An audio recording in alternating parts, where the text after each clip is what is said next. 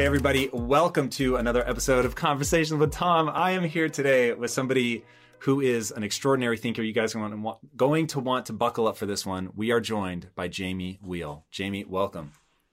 Thanks for having me, Tom. Oh, dude. Uh, like we were saying before we started rolling, super sad that this isn't happening in person, but so grateful that we at least get to connect over Skype.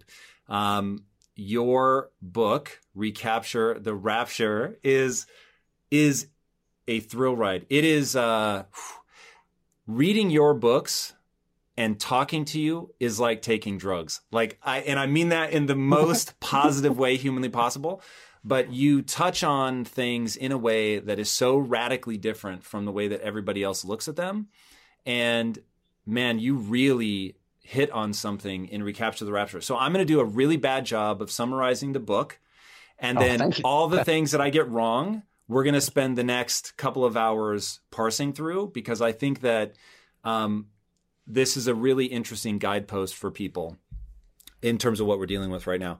So I want to read the full title. So the full title of the book, Recapture the Rapture, Rethinking God, Sex, and Death in a World That's Lost Its Mind. So first and foremost, for anybody that, you know, is uh, with their kids right now, I will fair warning, you may want to uh, be be cognizant that we will tread on territory that is um, that is interesting and adult at times in nature.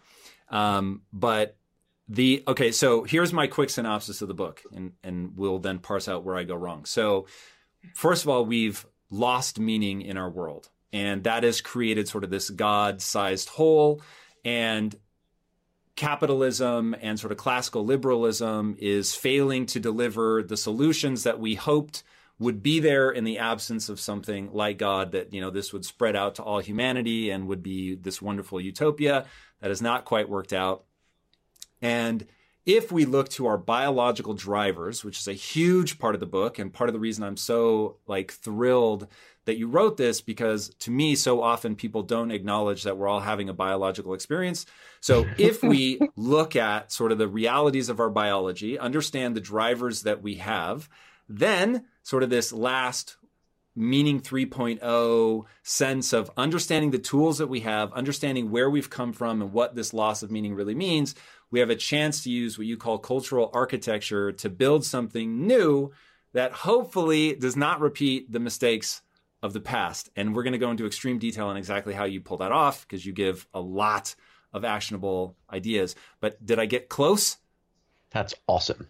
All That's right. awesome. Yeah. Amazing. So then I have understood the book, which was, again, it was a total um, thrill ride. You start with explaining how basically the world is going to end. Um, walk us, walk us through this. Have your attention. Yeah. Right. Walk us through the loss of meaning. I think that's maybe the most important thing for people to understand. Yeah, well, I mean, I, th- I think the simplest thing to say is is is you haven't gone crazy. The world has.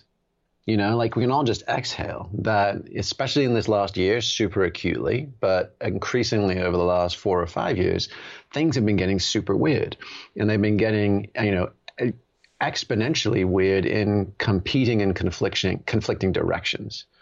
So I, I t- told the story. You got to see it. I was at a Singularity University conference in Johannesburg about future-proofing Africa, and it was like there was this kind of schizoid split between what was getting discussed. You know, some of it was like, hey, we can, you know, we can get drinking water from clouds and we can use desalination and we can use blockchain to provide passports for refugees so folks actually get to keep their identities. All sorts of really awesome, innovative, amazing things. You're like, woohoo, you know, like things are getting exponentially better. And then there was things on exponential biology like CRISPR and exponential currencies like like blockchain and exponential education like online learning and exponential transportation like Uber doing helicopter drone helicopters and all this stuff. And I'm like, wait a second everything is happening, everything's going exponential. But the thing in the middle of how do we make sense of all this exponential meaning isn't keeping up. And you know, the Harvard biologist E.O. Wilson, he had a great description of this. He says, we have Paleolithic emotions. It's just kind of how we are hardwired. We're 50,000 years behind this curve, right? We've got medieval institutions and we've got godlike technology. And that sense that in our world right now, you know, things are getting exponentially better. You know, war, wars and poverty are down, nutrition is up. You know, all the all the good happy things that Steven Pinker talks about, or if you've seen those Hans Rosling TED talks, and you're like, look at all the awesome, like, yay, I should be more optimistic, right?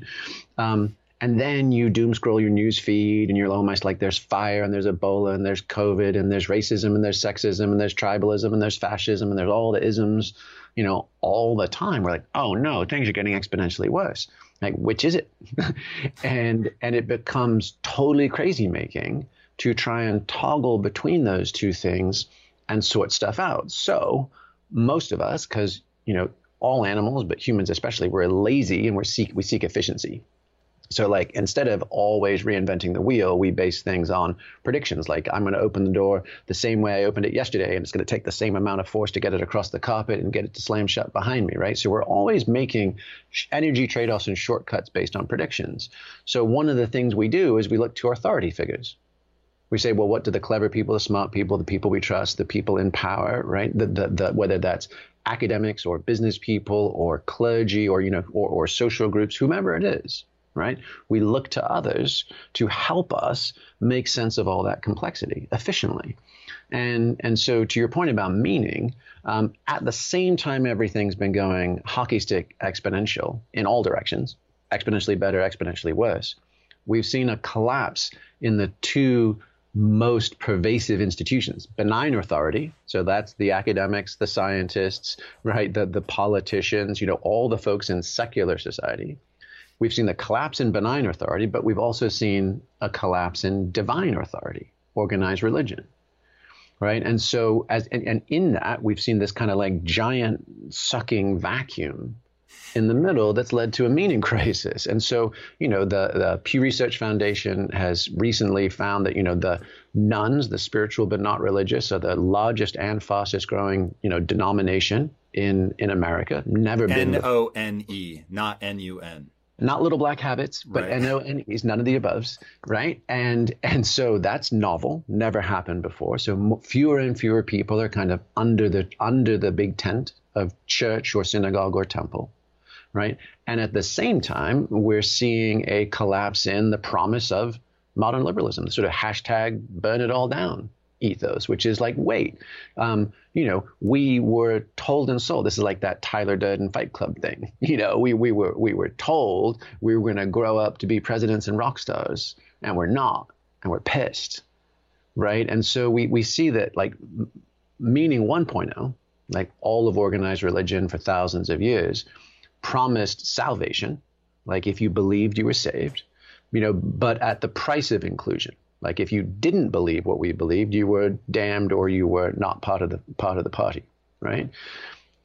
French Enlightenment onwards, the kind of modern liberal order, and I don't mean liberal as in Democrat, I mean liberal in the sense of liberalism, you know, nation states, democracy, civil rights, private property, like that kind of classical definition. Um, they tried something else because they'd just come out of all the wars, the religious wars of Europe, and they're like, whoa, whoa, whoa, let's not do any more of that let's do inclusion. Let's take salvation off the table. It's super problematic. Let's do inclusion. So all men and women are created to life, liberty, the pursuit of happiness, liberty, equality, brotherhood, all those good things, regardless of race, color, or creed. So meaning 2.0 said, well, let's do inclusion, but it came at the cost of salvation because that's super problematic. We're not going to touch that third rail. So in this collapse right now, like every, we, we need to make sense of things more than ever. It's more complicated, it's moving faster, and it's more consequential than ever. Right? Why do We've we had, need to make meaning out of things, though? Well, I mean, at the basic, we're storytelling monkeys, you know, and and then at a, at a at a sort of higher level, we have to figure out what to do. You know, I always think of that George Clooney character in Oh Brother, Where Art Thou, where he'd be like, "Damn, we're in a tight spot, right? And like we're in a tight spot. There's there are there are intersecting, overlapping, and reinforcing meta crises happening right now. And so it's not just any single thing, and none of the challenges that we're facing stop or, or, or respect zip codes or political boundaries right? So we actually have to, for the first time in, in humanity's life ever, expand our awareness beyond clan, tribe, clan, faith and even beyond nation state to a global perspective where we interconnect and collaborate together. It's super hard. It's really fragile. It's the boldest, baddest ass experiment we could ever hope for, but it's never been done, and conditions are getting tighter.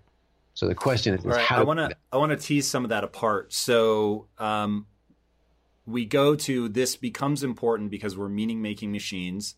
Um, mm-hmm. we've relied on religion up until this point to sort of give us that meaning.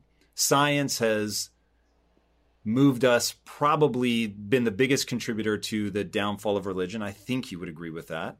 Um, and now we have we have to make a, a, heuristic. We need something that allows us to to shorthand things. And heuristic, for anybody that's never heard that word for a long time, it stymied me. It literally is like a rule of thumb. So we have to have a rule of thumb that so we know when we pull on the door that it's going to take the same amount of energy to drag it across carpet, like the things you were talking about earlier.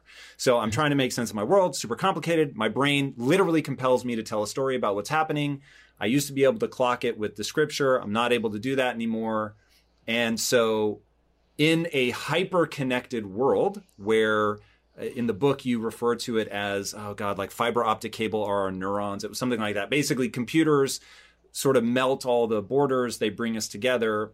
Because what I'm trying to figure out is why, and look, I think I know the answer from reading the book, but why do we have to think globally?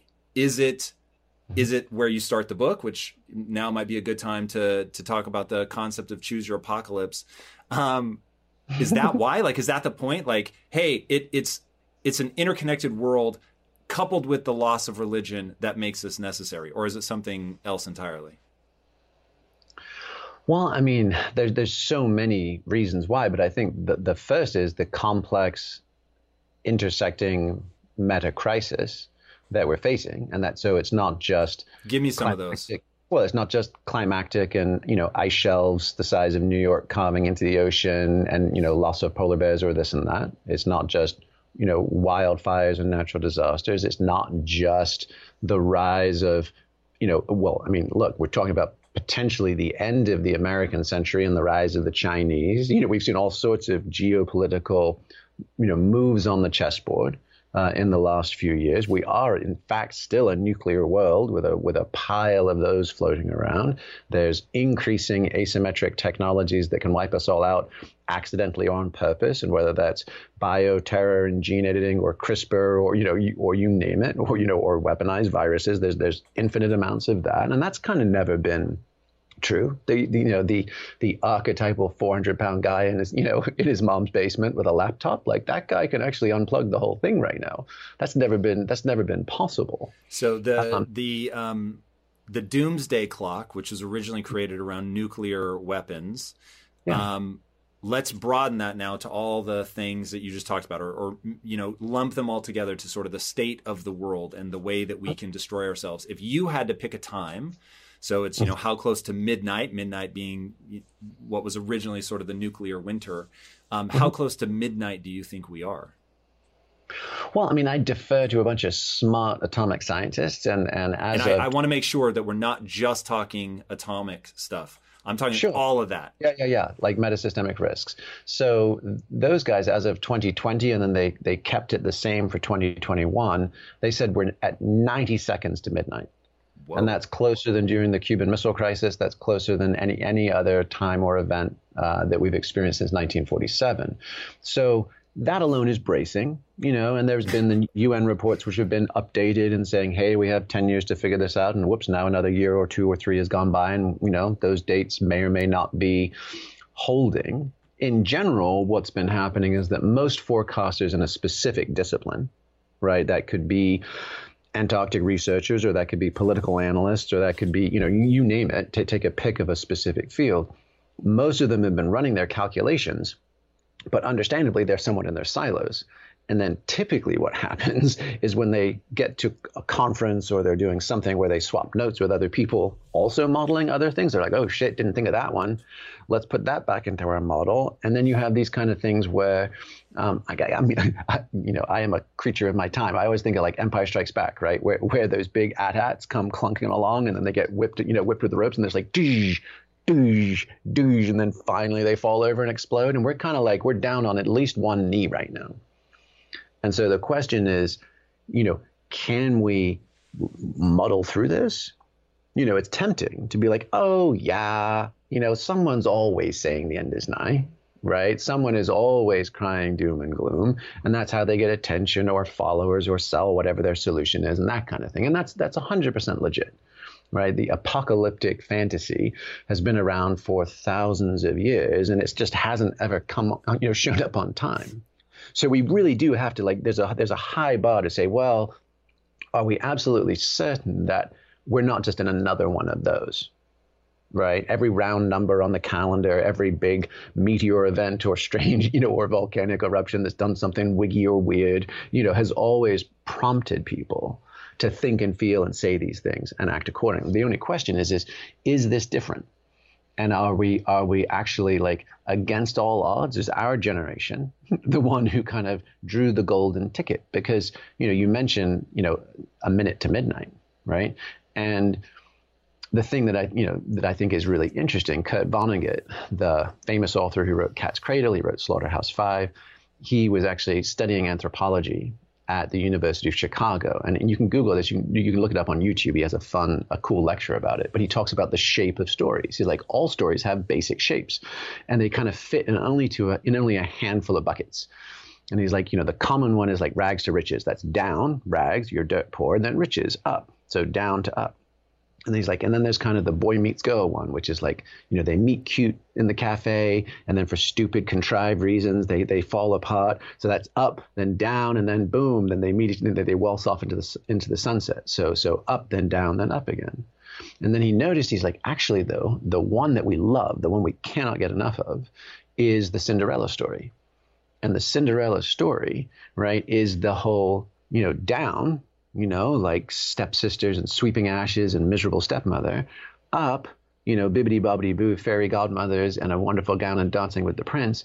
Midnight, clang, pumpkins, you know, lost, lost slipper and everything, super duper down. Everything is lost for the ultimate happily ever after ever. And so if you think, well, where are we in our story? Back to us being storytelling monkeys, like we search for meaning and we need narrative that explains where we are and why, and therefore what we should do next together, then we're at, you know, a minute before midnight.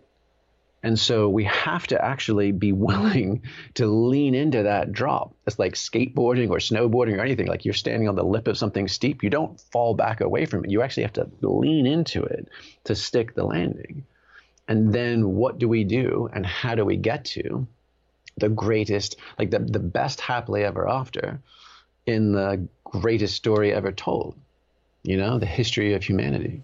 All right. So in the book, you refer to the omega point, which I assume is what you're referring to here. Um, one thing, though, before we get to that, that I think is important to cover is you're careful in the book to say, you know, the notion of just burning it all down is very naive, and to think that you know you would be better off to burn it down um, and then rebuild something from scratch is ignorant of history. And you talk about, in fact, I'd love to because I don't remember the exact um, stat, but it was like from the fall of Rome until some period in the future. The Declaration, took, the Declaration of Independence. So give give that whole stat because that's very sobering. Well, yeah, just just that you know, in whatever it was, eighty four hundred or roundabouts, uh, you know, when the Vandals sacked Rome, you know, it roughly took until the Declaration of Independence, 1776, for us to get back to the same standard of living. You know, and you're like, hmm, man. And so when you hear like seasteaders or cryptocurrency folks or alt right accelerationists. I mean, basically, accelerationists of any type. And all accelerationism means is let's actually accelerate the unraveling, let's not fix stuff. Because we are convinced that it, the sooner this all comes to, comes apart, the quicker we're going to get the chance to build our favorite utopia. And I think the reality is, is just those folks, you know, they're, they're typically single dudes you know, right? I mean, I mean, you know, in the sense that they they love to be in their mind's eye and they don't want to have to deal with the hassles and the complexity and the humanity of what's right in front of us. So then they fantasize about a blank slate where they get to build their perfect model train set. And the reality is, is like, it's guys, it's going to be a smoldering wreckage. You're never going to get to build your perfect train set. And some Mad Max motherfuckers are going to come in and run the joint, you know? and, and your weak ass is not going to become the new emperor, you know? So, so those are the kinds of things that I think, you know, and, and it shows up, it shows up anywhere. It shows up on the, the, the, the movements towards social justice, where they're like, let's disassemble the Western canon. Let's stop teaching any of the things that have implicitly have you know racism or oppression, um, you know, implied or or inferred. It's it's all that stuff, and it just feels to me. Now, granted, there are actual schisms happening right now. There are people that do not believe in a global humanist project that everyone everywhere should be entitled to life, liberty, and the pursuit of happiness.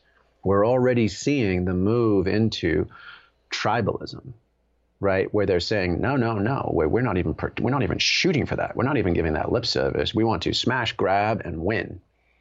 And so, kind of buried in our current culture wars and our current sense of, of crisis and what to do about it, and the anxiety and the grief, but also the rage, um, is I think the simplest way to describe it is it's a it's a contest between playing the finite game, right, win lose, me and mine, versus recommitting to the infinite game, which is win win.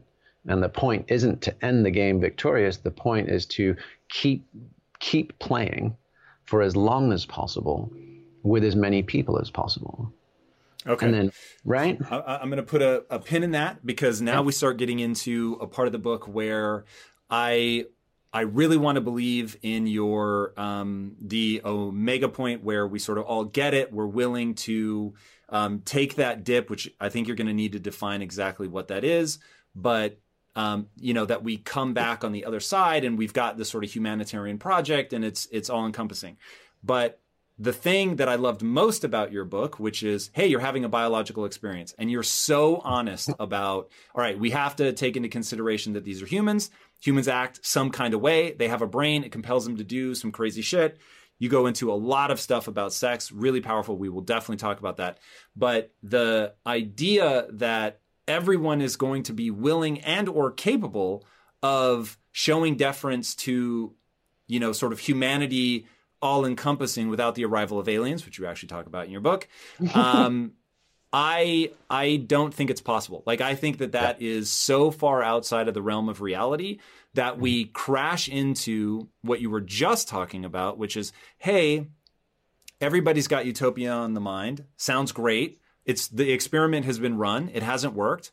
Um, everybody goes, no, no, no, that it wasn't done right. You know, socialism, communism, whatever. It just like let me give it a shot and I'll show you how it works.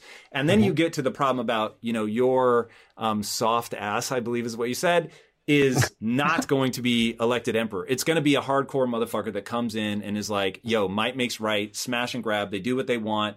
They run roughshod. History literally if people aren't looking at history, that's really terrifying because it's people that have run a lot of experiments for you to figure out exactly how humans react in a given situation. And when you create destabilization, what rises is not peace and love. What rises is might and uh, power and aggression. And so that gets real scary real fast.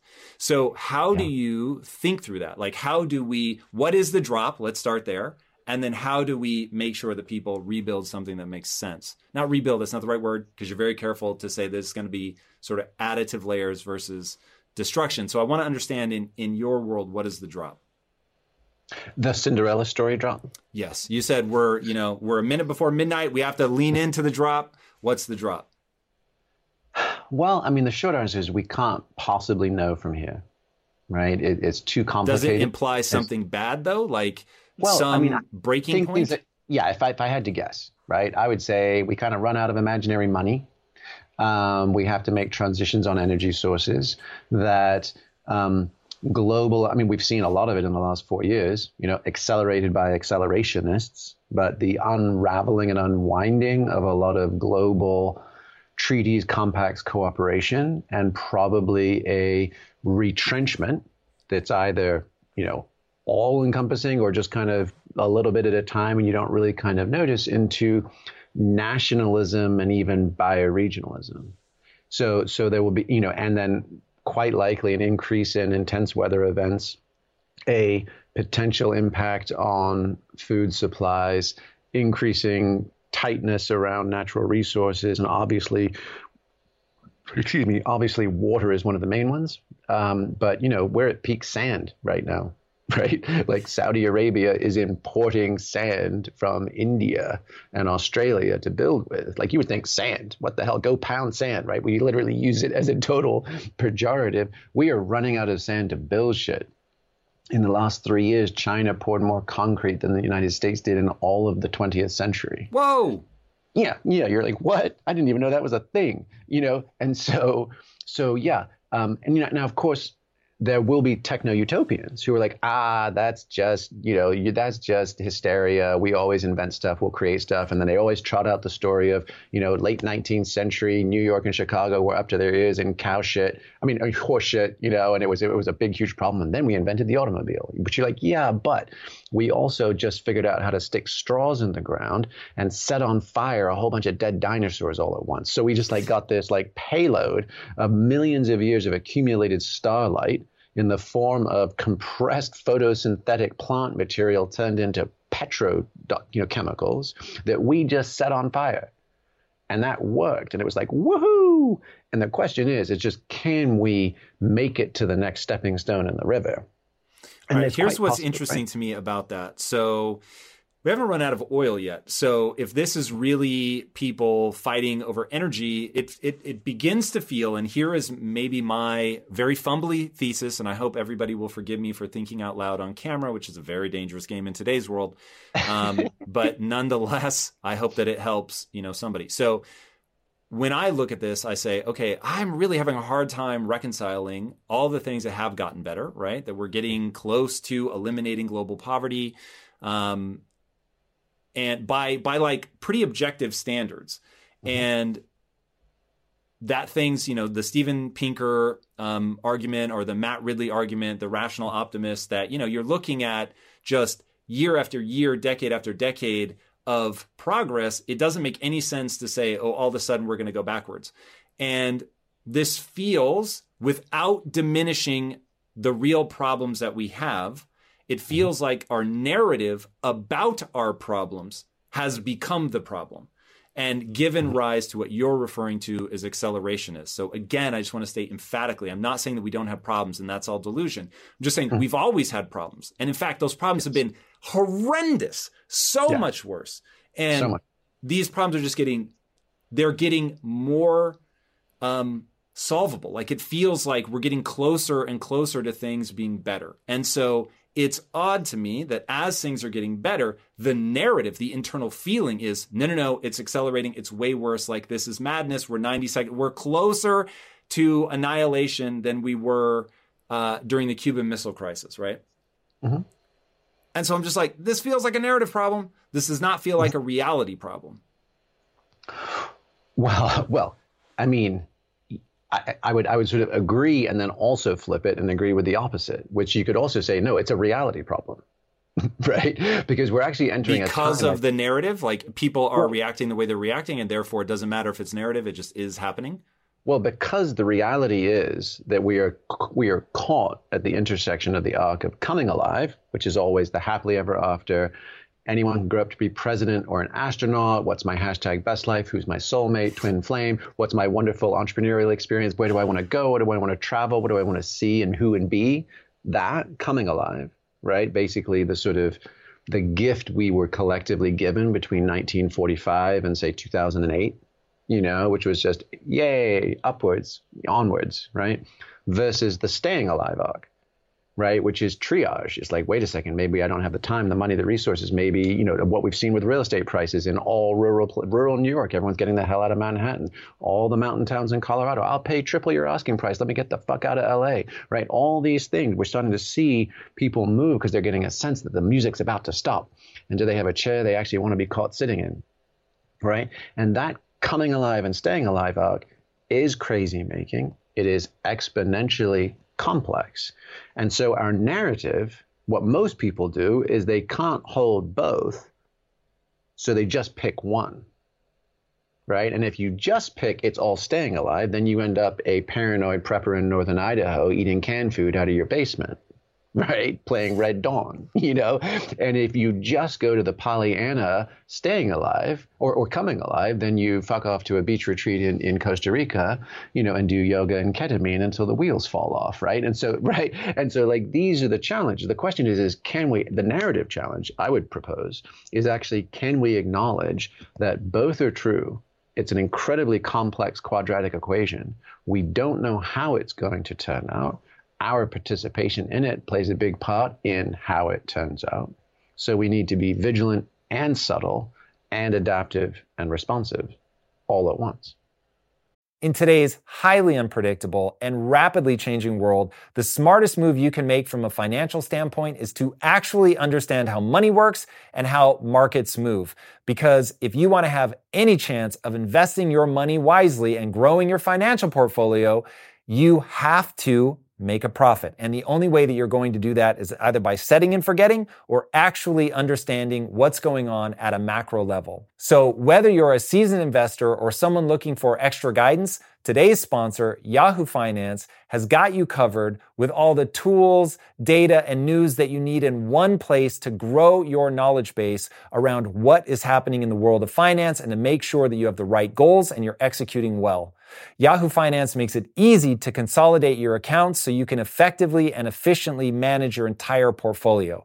Personally, I love how straightforward their platform is to use. It is very simple to get the information that I need, and Impact Theory's own chief financial officer is exactly the same, spending time helping me frame exactly what is going on from a global perspective so that I'm making the smartest decisions that I can. I definitely recommend that you check out Yahoo Finance for comprehensive financial news and analysis. Visit the incredible brand that so many great investors use at yahoofinance.com. It's the number one financial destination. yahoofinance.com. Once again, guys, head there now, yahoofinance.com. If getting your hands dirty and taking good care of your car or cars is a passion of yours, then eBay Motors is here for the ride. Because I'm sure you remember when you first saw the potential in that beauty. And then, through some elbow grease, fresh installs, and a whole lot of love, you transformed 100 thousand miles and a body full of rust into a drive that's all your own. With over 122 million parts for your number one ride or die, you can make sure your ride stays running smoothly with eBay Motors. Brake kits, LED headlights, exhaust kits, turbochargers, bumpers, whatever your baby needs. eBay Motors has it. And with eBay guaranteed fit, it's guaranteed to fit your ride the first time, every time, or your money back. Plus, at these prices, you're burning rubber, not cash. Keep your ride or die alive at ebaymotors.com.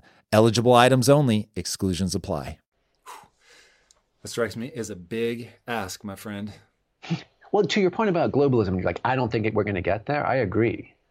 I agree. I think actually, if you kind of feel what's happening in society right now, my sense is is like you know back to the Pax Americana, like the American peace that was 1945. We kind of won the war. We nipped in, nipped out, kind of took the took the gold ring, but took none of the hits. So like not only was Japan, you know, uh, um, atomized, but Europe, good guys and bad guys, was bombed into ruin. And then we set up Bretton Woods, we set up the World Bank and the IMF, and we ran the table and we funded everybody and we built the world we came to dominate. Right now, that is is you know that included the 1960s and the counterculture that included the personal growth explosion, new age, the introduction of psychedelics, the introduction of, you know, gestalt workshops and landmark and all the things, right? So you're kind of like, man, if we didn't get the, if, like that was a pretty damn lucky little bubble in history. And, you know, half century of, eh, you know, unprecedented prosperity, stability, and opportunity. If we didn't figure out how to become bodhisattvas, Mm, I, th- I don't think we're going to suddenly stop figuring it out now. So that was our crack at it, and we can be absolutely grateful to it, but I think it's in the rearview mirror. So the question to me is more like, well, what's healthy tribalism? Because if you see the impulse in like like Christian nationalists, white identitarians, that kind of thing, right? Um, and, it, and it's even got weird echoes in Putin's Russia, which is kind of part of the reason and how, like Steve Bannons of the world and all these things. You're like, wait, Russia was was the bad guys. How'd they suddenly become our friends? And what's that going on about? And it's a very masculine, white, anti-homosexual, like pro-Christian kind of thing. You're like, wow, that's a strong, strong urge to belong and to be part of something and to be part of a group. And you can see that on the far left as well. You can see all these movements where people are like, screw it we can't figure this out. Now, those are unhealthy tribes, right? Because they're based on race, they're based on identity, they're often strongly othering the other. But what if we actually said, well, what's the health, what's healthy tribalism? And healthy tribalism is community. Healthy tribalism is rooted in place. Healthy tribalism is like we, you know, this is our, these are our neighbors. This is our watershed this is the place where we get by. And when, and when communities rally in fires or droughts or floods and various things, you see it. But you're like, those, those ties have been getting weaker and weaker. I mean, Vivek Murthy, the former U.S. Surgeon General, just wrote a book about this, and I think it's called Together. And it's, and it's just this idea of how fragmented, isolated, alienated, and alone we are. And obviously, quarantine is just, you know, 10x that. But so, what is healthy tribalism? I think it, it, it's get it's like re-stitched together community bonds. Because like Brock Long, who's the head, the head of FEMA, I mean, last year he's like, yeah, folks, um, you know, you need to really like Americans, you need to stop thinking of FEMA, the Federal Emergency Management Association, as 911. Yeah, not it right? We don't have the skills, we don't have the people, we don't have the resources. Like you're on your own when shit goes really upside down. So I think actually fostering healthy regression or regression to healthy tribes rooted in place, rooted in community that are self-sufficient and can look after themselves and each other, and including the the most needy uh, and least least privileged folks within that community, that feels like a really important move for us to start making. Okay, so let's start um, figuring out how we do that through the lens of the book. So you've got this need for people to broaden out their sense of um, connection, of their sense of tribe. You go mm-hmm. into great detail in the book about um, what you call ethical cults. And I'd love for you to walk people through. I thought this was really interesting that all cults basically have these, I think it was four things in common. Um, and then sort of differentiating between you know a cult and then an ethical cult and how that feeds into this notion of community. Yeah so and, and when you were saying the four things were you thinking of the rapture ideologies or were you thinking of the three oh you're right. The, the four were rapture ideologies but you do tie tie in um, you go through a list of things that like are the signifiers of a cult. Like basically, hey, if any of these things are true, and you go through a bunch of them. Oh, oh yeah, um, yeah, yeah. But I, you're right. I was melding two two ideas there. Sorry about that. No worries. Um, so yeah, I mean, just this this idea of you know, so so the middle, the, the first part of the book, which is kind of what we've been discussing right now, is is playfully titled "Choose Your Own Apocalypse." Right? Because the idea there is like, who knows? So it's on each of us to come to our own provisional decisions about what we think is coming, what we think is happening next, and therefore what should we do about it. The middle section of the book is called The Alchemist Cookbook.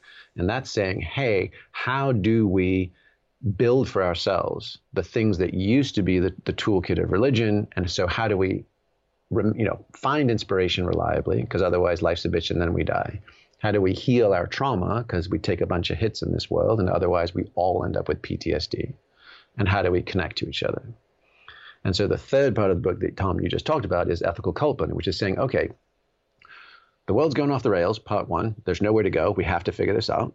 Right. Part two, here's how we have peak experiences and deep healing oh, but like, yay, wouldn't that be enough? No, it's not, because every time you have ecstatic experiences and cathartic experiences in community, you tend to end up with culty communities.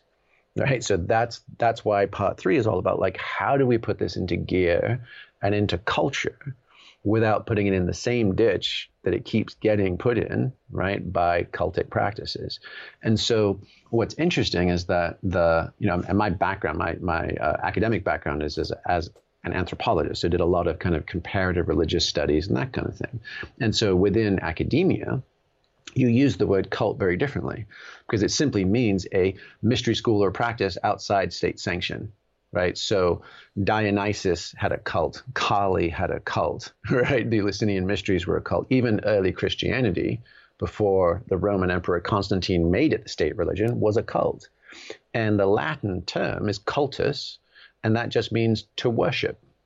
So you're like, oh, okay. So a, a, traditional cult just was a group of people worshiping together, right? And and David Foster Wallace, the writer, you know, he wrote that. I mean, he he gave that really famous graduation speech mm. uh, called "This Is Water." So good, right?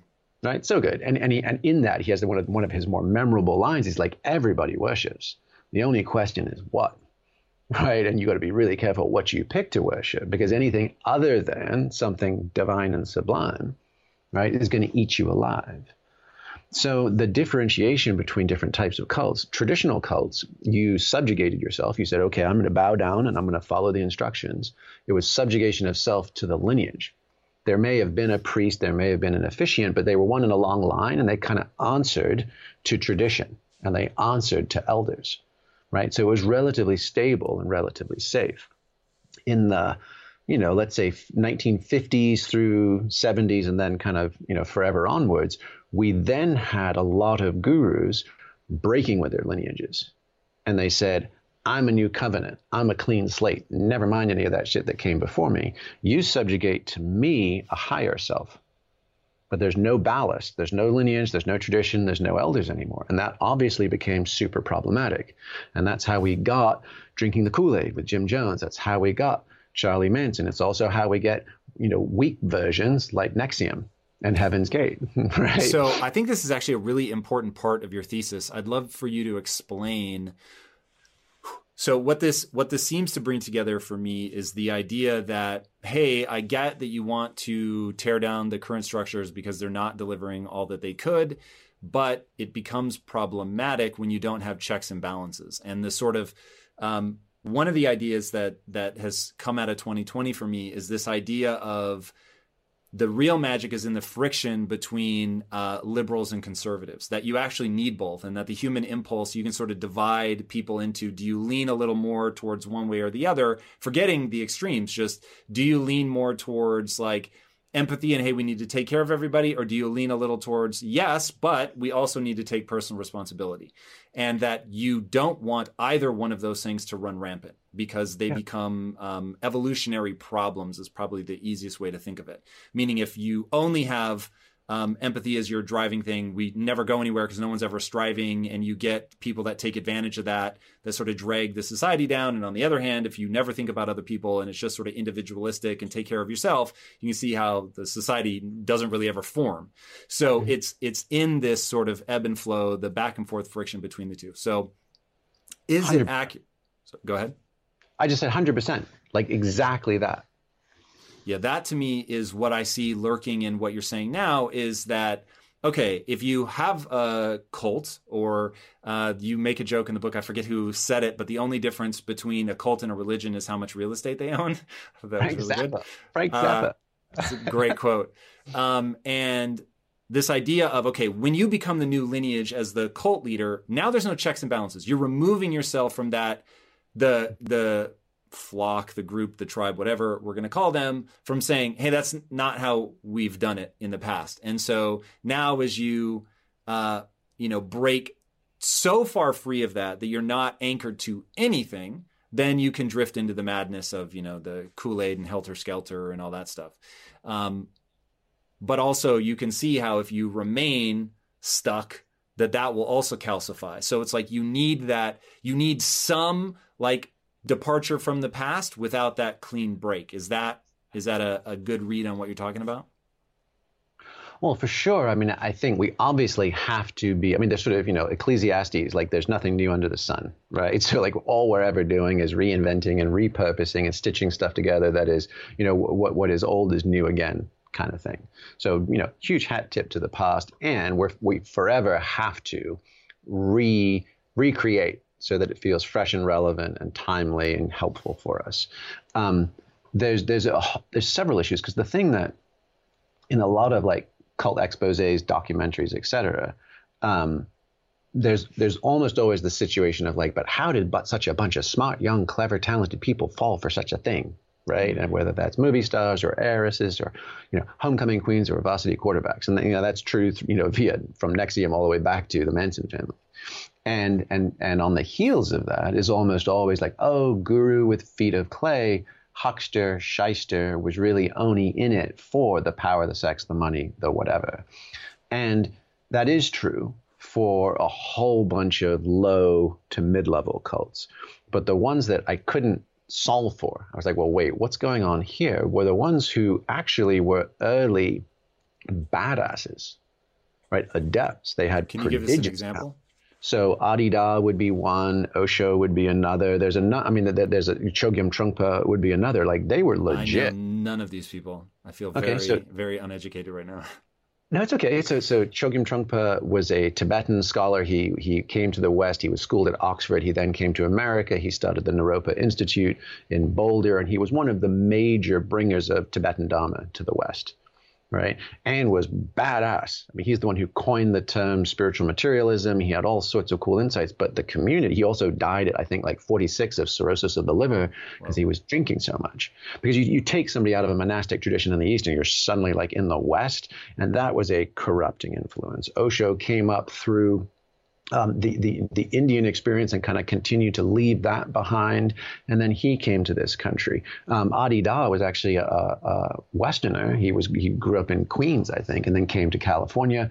Super duper smart, and everybody like there's still shockwaves from Adi Da's lineage. People who were close to him and, and got turned, you know, lit up by him, that are now second and third generation teachers. But he also got bent so my inquiry was always like, well, wait, what's happening with those guys? Not like the Keith Raniere twits, right? That guy's just a fucking multi-level marketer with a little bolt on a landmark, you know, and you know, you know, and, and, and a bit of a horn dog to scratch, right? So not those guys, but actual transmitters, realizers and how do they get bent? And and I think that the one of the first things is they grab the ring of power right? And that's there's that sense because there is something that happens in sort of tribal primates right? When one person gets sufficiently advanced to boot up and then light up others what happens? And and and almost always right there's there's four basic feelings that we have. And this, this work comes from Lisa Feldman Barrett, who has, she's a, she wrote, um, she's actually one of the top 100 most cited scientists in the world. Um, she, she has appointments at Northeastern University and at Harvard Med School and she wrote a kick-ass book called How Emotions Are Made. Mm. And she's like, she's like, all that theory of constructed emotions, and you can monitor micro muscles on the face and tell people what they think. She's like, that's actually way more cultural than you'd think. But at our root is interoception. Like, what do we feel in our guts? And she's like, it's only four things. It's just a quadrant. It's like, am I feeling positive or negative? And am I feeling active about that or passive about that? Right. So active positive is joyful. You know, active passive is content. Right. Negative, negative active is rage, and negative passive is depression right? So that's just, that's just kind of it. And then we assign emotional labels and we assign plot and characters and who's to praise or blame for the way I feel right now, right? We do all the transactional analysis games people play kind of shit. But at our root, it's one of four things. And so when we experience an avatar, right, a human who has really stepped up above and beyond, we tend to have one of four feelings. We want to, if you know, the first one is active passive, like, oh my gosh, they're amazing. They're so beautiful. I want to follow them right? And then if you get really lit up with the Holy Ghost feeling, right? Then you're like, I actually want to merge with them. I really want. I want to. I want to actually fuck them. Right, you, and, and it can be it can be heterosexual, homosexual, erotic. It can be confused because like I've never felt this much ever outside of physical attraction. So I get my wires crossed and you know in the greek terms it's eros and agape right? Agape is kind of spiritual love and eros is obviously erotic love. And sometimes if i've never felt agape before i get i probably confuse it. The only tag i have in my body brain is this must mean love and passion. And you see this even in evangelical megachurches. There's all kinds of fornicating that goes on right? People cannot keep the holy ghost feeling under wraps right? So so the first one is to follow him. The next one is to fuck him. But then if it all gets too much right? And suddenly I feel like I'm, I'm in deep water, or I have friends or family that are like, "You've just joined a cult, or you've lost your mind, or you know, you're." Then, then I start to fear them, and that could even have been with a good person. That that avatar could have been like, "Hey, I'm going to help you let go of things. I'm going to help you let go of your ego," and your ego is going to say, "Mayday, Mayday, red alert! This is a this is a survival situation." So you fear them, and then the final one is if either you have the capacity yourself or you get into a crowd and this is you know cancel culture is a micro version of this which is you then want to fight them you want to take them down. And this is the pitchforks the torches and, and, and the crucifixes right? Which is we have to eradicate this person because their very existence actually threatens our worldview. So so those are the four you know follow fuck fear and fight that most humans most times that's our response to one of these exceptional humans, right? So the question is, is what's in the middle of all that? To your point about it's both, like you know, liberal, conservative, all those things. What's at the center? And that's can we feel it? Can we actually, when someone hits the gong and we're like, oh, I resonate with that. That's true for me too. Can we feel it? And can we step up and own our own power? And that's really hard and we tend not to want to do it. We'd almost almost would so much rather just collapse into a family dynamic. That's a mother or a father i get to follow them. And and stephen uh, well actually robert johnson. I think that's right. I think it's robert johnson the jungian psychologist. Um, coined a phrase which i think is beautiful. He calls it the golden shadow. And the golden shadow people are probably familiar with like shadow shadow in psychological work which is like the things i disown about myself right? That guy's an angry asshole. I'm not. You know, that kind of a thing, right? But the golden shadow is the exact opposite. The golden shadow is the things that are is, that is our own capacities, our own strengths, our own greatness that we deny for ourselves, and then we project onto a guru. So I'm not that spiritual, but they are. I'm not that awakened, but they are. I'm not that insightful, but they are. And the challenge for the guru, and this is, gets back to the grabbing the ring of power, right, is if they actually accept that gold. So everyone comes and they bestow their gold onto the neck of the guru, and the guru's like, "Are you not entertained?" right? And and then, but over time, that gold drops them to their knees. No one is that strong, and it takes their community with them. Yeah, that is uh, that that goes back to this idea of okay, how do we get to this global ideal where we're taking everybody into consideration when you have and this is my favorite part of the lord of the rings trilogy is when unfortunately i don't know lord of the rings very well but the cate blanchett elf character takes the ring turns into like the beast and then she's like ah and i can give it back. And for her that was like the test to feel just how powerful she could get and then to hand the power back over. The funny thing is that that is a very good analogy to being a CEO. So yeah. Yeah, when yeah, I I fought so hard to rise up when I was first an employee and just working my way up to really becoming an entrepreneur, I fought so hard to get to the top. And then when I got to the top, I realized, oh my God, this is all going to implode unless I can give away that power and make sure that everybody feels that they can challenge me, that they don't need to give me any deference because of my position. And and that really came from like a super selfish place of recognizing I just wasn't talented enough or smart enough to solve all the problems by myself. And I had to find a way to get the best out of everybody else. And the only, literally, the only solution out of desperation, I don't expect anybody to think that I'm clever for this, just out of desperation was like, fuck, I have to not in any way, shape, or form make them cow before me. Like I have to go way out of my way to mm-hmm. make them feel safe and that they can speak up. And if I do something that's dumb, that they can just say that's dumb, that they don't have to worry about hurting my feelings. And again, just because knowing that if I'm going to get where I want to go, I have to give that away. And so when I think about A, that's hard, right? Because it's rad to be in charge. It is rad to be at the head of the company. I'm not going to lie, right? Like it's amazing. If you can deal with, you have to be the one to make the decisions um, mm-hmm. because that can stress people the fuck out. There is no going home when you're the CEO. You're thinking about it 24 7. But if you can deal with that part of it, it's really quite um, amazing. So, how do we get like now we're beginning to recognize it. We see everybody handing you the gold is going to be a real problem.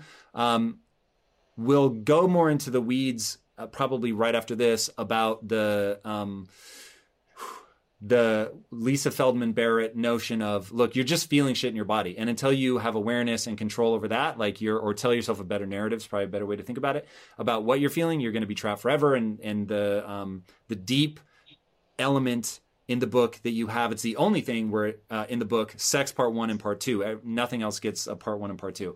So sort of telling you how powerful this is is a way to um, sync back up, maybe with something more um, elemental and profound. But again, we'll set that aside. So, how then, knowing the difficulties that human beings will have to give the ring back, mm-hmm. how do we move forward? Mm-hmm. Such a beautiful question, right? And I mean, and and I think you know the whole premise of the book for folks that are kind of familiar with either technology or, or cryptocurrencies, you can kind of the, the analogies are the same.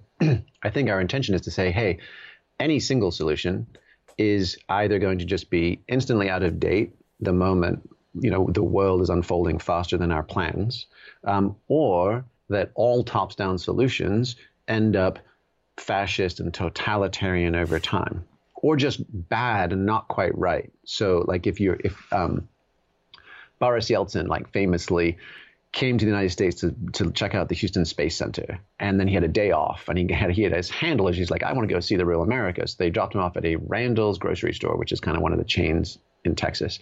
And he was just gobsmacked.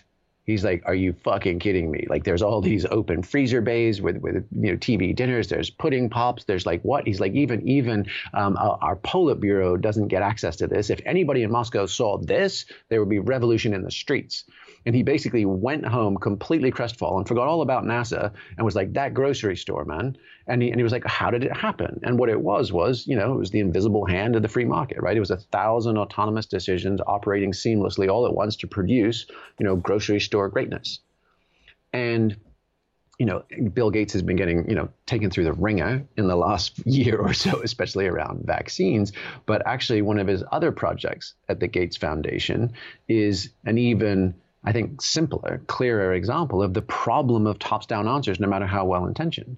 Right. So a bunch of smart people at the Gates Foundation, they crunched all the numbers. They're like, we got millions and millions of dollars. How do we save the world? Do the best thing. They're like, okay, malaria kills the most people anywhere. And wouldn't you know it, people get bitten at night. And so 10 bucks, you know, spend 10 bucks, buy a mosquito net, save a life. That's it. We're going to go do that and they did it in Africa, and they did it in, in, around Lake Tanganyika. And what was and so they pumped all the money, they distributed all the nets, and then they came back a few years later and they realized, oh my God, no one's using them to sleep with.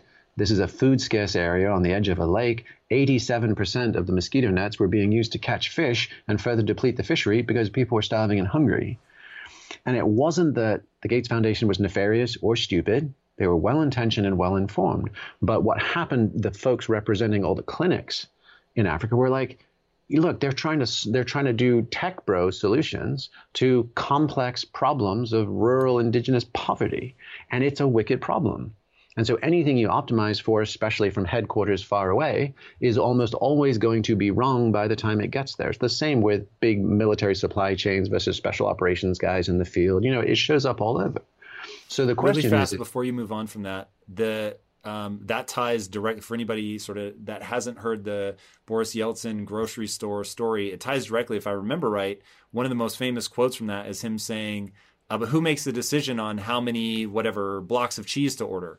People are like, "What do you mean? who makes the decision?" It's like every grocery store makes a decision for themselves based on demand, and but like in a country where everything had to run through the bureaucracy, that was he didn't even contemplate that you would just give the power over essentially to the market. Um, so that idea of the sort of decentralized decision making, mm-hmm. um, and now I'm curious to see where you're going. So I just wanted to draw that that connection for people. Yeah, I think it's just it's so tempting, and right, we don't have a, a, a Stalinist, communist, tops down bureaucracy, but we do have like philanthrocapitalism, capitalism, like oh Jeff Bezos or Bill Gates or Elon Musk or some other smart super loaded dude is going to fix it for us like Iron Iron Man fantasy. And it's like, no, no, no, no, no one's that smart. No one beats our collective intel- intelligence. So you could think of this entire book as basically a an open source toolkit that is the cultural equivalent of blockchain or Linux. right? I mean, most of Silicon Valley runs on Linux. It's an open source code, and people because can, this will ultimately boil down to the individual. It will boil down to the community at a bare ass minimum, right? And that's what I mean about sort of like you know, and in, in the state of the world, you can think of those old bumper stickers you might see on Whole Foods parking lots on Subarus or, or you know, Priuses, which was like think globally, act locally.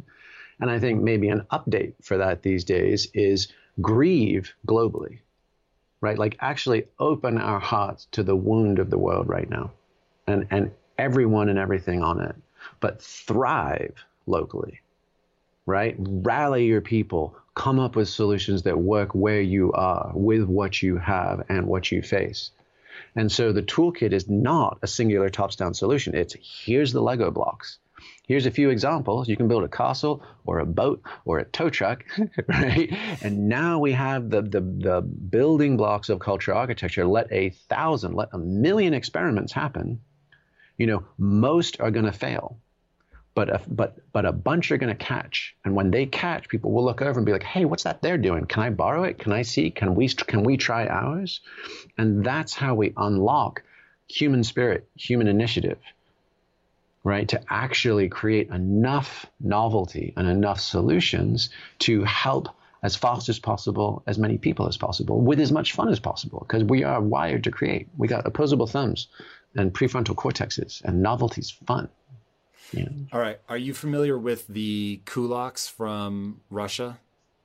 Yeah. Okay. So I hear you say that, and I want it to be true. And if I hadn't read um, the Gulag Archipelago, then I I might be like, oh my god, yes, this is it. Uh, but so yes, in some circumstances, the soil is such that when people see other people thriving, they're like, oh my god, teach me what you're doing so I can do it myself. But there are also times where people look at that and go, why is he doing better than me? Or why is she doing better than me? And that's unfair. And they've got um, some undeserved advantage over me.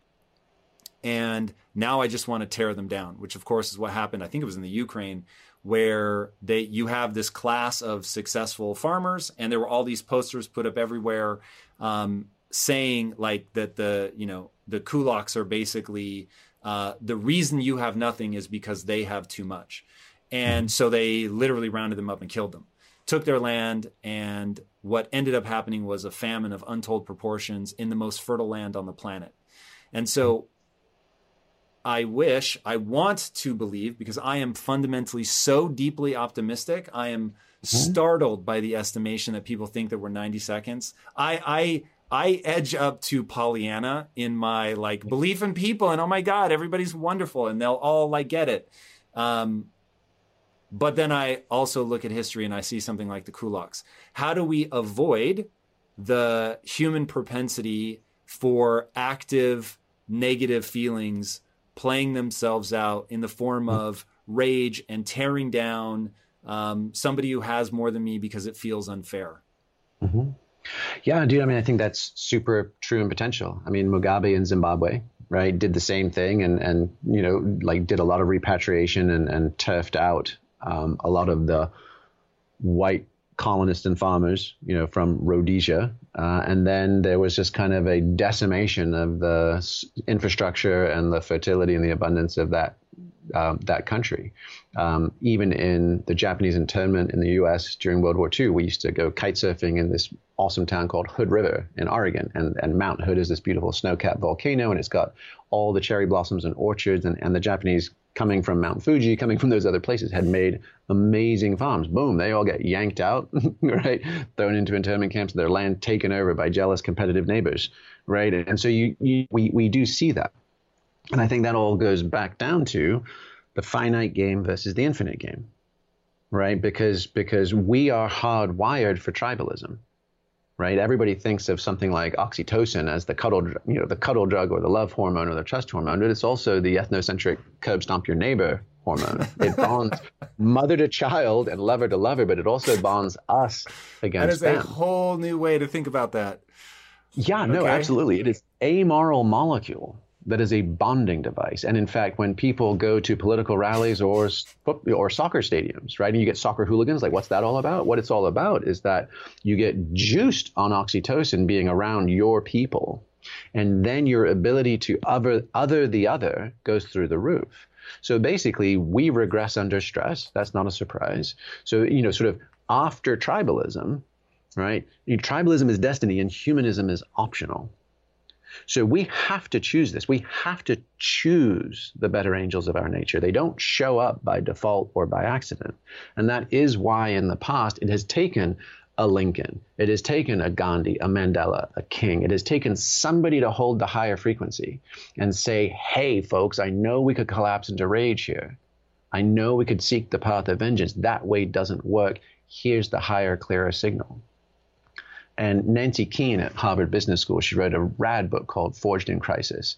And she took a look at Ernest Shackleton, Abraham Lincoln, Dietrich von Bonhoeffer, the, the pastor who tried to assassinate Hitler, uh, Rachel Carson, who founded the environmental movement with Silent Spring, and Frederick Douglass, the abolitionist. And the most amazing thing, I mean, there's just I'll just tell one story. I mean, I've, people are loosely familiar with Shackleton, total shit show, pulls it off anyway. But the Emancipation Proclamation, like good old Abe Lincoln, we're like, yes, and I write this to free the slaves, and yay, ta-da, right? No, he was at his wits' end he had no goddamn idea. It was a desperation Hail Mary that he had no idea would do anything or work at all, and he was out of ideas.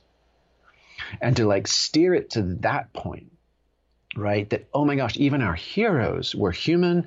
It was confused. It was in no way a layup and it was no way a sure thing. And they had to choose the right thing and do it anyway. And those little tiny choice points, right, scattered through history through people we know and people we'll never know, that on that has turned the tide of history. Like my my, my dear friend uh, is a former uh, commander for SEAL Team Six and specifically Gold and Black Squadron, right? And he was put into Yemen to track one of the gnarlier terrorist and was on you know hunting him for two years and they went rolling in to this night ob and there it was a total it was a you know, not a comedy of errors, but it's sort of a shit show that night. And their vehicle got high sided, and they suddenly they're getting they're getting intel from the overhead support planes. There's like there's six vehicles approaching from the town. They're like they're splitting up. They're starting to stagger. They're doing leapfrog approaches. Like these guys were trained militias. They knew exactly how to minimize their exposure. They had four SEALs and then a bunch of natives, locals,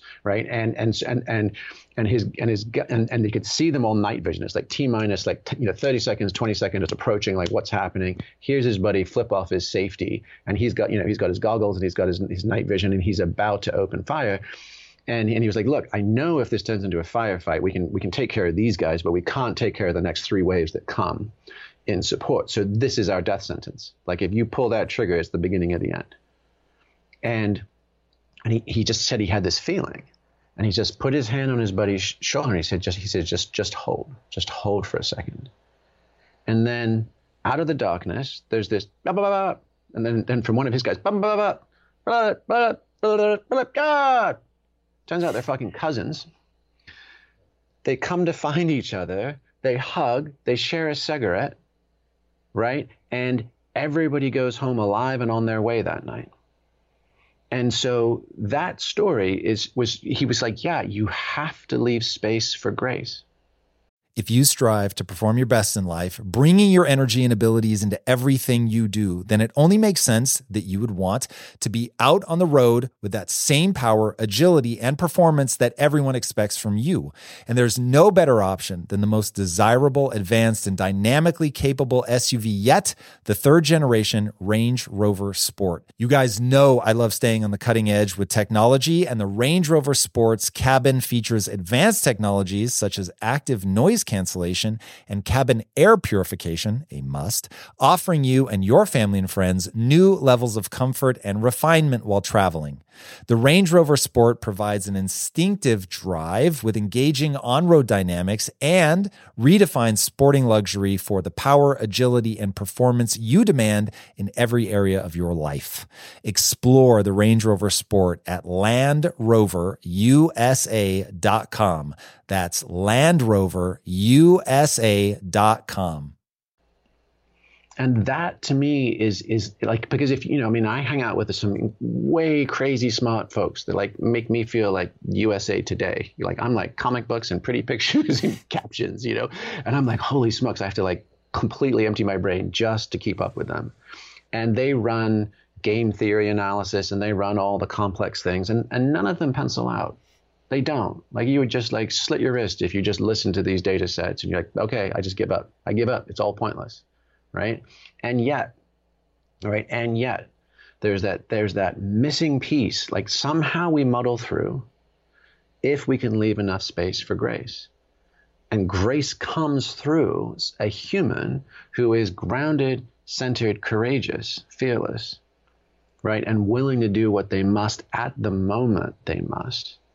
And that's what Nancy Koehn said. She says, when Lincoln did that, when Bonhoeffer, when all of these heroes have done the thing, mostly anonymous, often alone, right, it sends shockwaves through the world right? And that's our force multiplier, right? Like that's the sort of ace in the hole of heartache because we could just collapse. We could just break with the burden and of, of the awareness of all the things right now.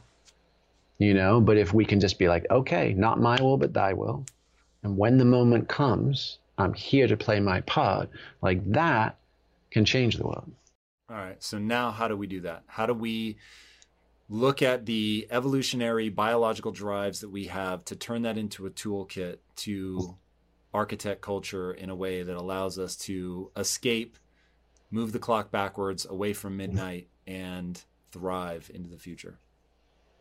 Yeah, beautiful. I mean, what a what a what a wonderful softball down the middle there. That is just fantastic. Um, I mean, my sense is is is that we need to get more effective and more deliberate and more inclusive about our access to healing, inspiration, and connection right? We understand the neurophysiology of those things. We, we can dive into the kind of the mechanisms like, you know, breathing and embodiment and sexuality and sanct, you know, sacred substance use and music. And we can use these things to do, to do all three, right? Because, you know, we can, because, you know, life's a bitch and then we die and that's fucking hard and we take a bunch of hits.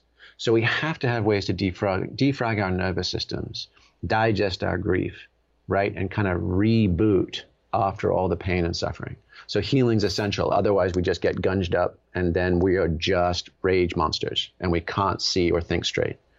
But we also have to have the capacity to have peak states because life is, you know, the burden of life is hard. Like, you know, Ernest Becker, you know, the denial of death. You know, like we we are born we are born to, you know, comprehend the stars, and we sort of, you know, you know, only to know we're going to die and rot dumbly, you know, in the dirt. Like, how the hell do you handle that? Well, you handle it by having access to peak states where, like, ah, yes, this is awe, this is wonder, right? This is access to the sublime. This is inspiration. I remember. I remember this.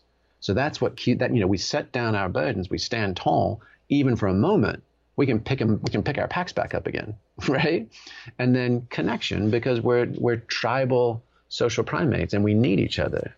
So that can deal that can deal with both our you know day to day micro PTSD, but it can also deal with our deeper wounds you know, the hits that we've taken, like adverse childhood events, adverse life events, we can actually work loose some of that scar tissue. And then we can do it together. And Robin Dunbar, um, the Oxford anthropologist, who's most folks are familiar with him from the Dunbar number, which is like you can, you know, mm. beyond 150 people. It's kind of hard to keep things together. Um, he did a study of the San Bushmen in the Kalahari, and they engage in trance dancing right? So they get together and they throw down, right?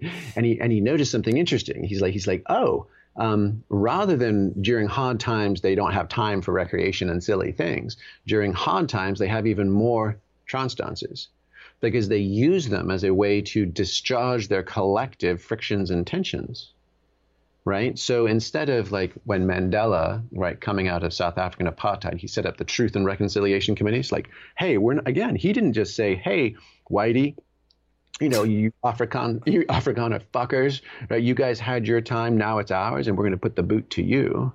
He didn't even dismantle the Springboks rugby stadium for anybody that's seen the film Invictus, right? That's a that's a key part. He's like he saw he saw the finite game of apartheid. He even saw the finite game of Afrikaner rugby, and he popped that shit up to the infinite game. He's like, oh, this is symbolic, right? This is about Rainbow Nation. This is about all of us, and and that unlocking of what Gandhi called satyagraha, what MLK called soul force, like Mandela had it.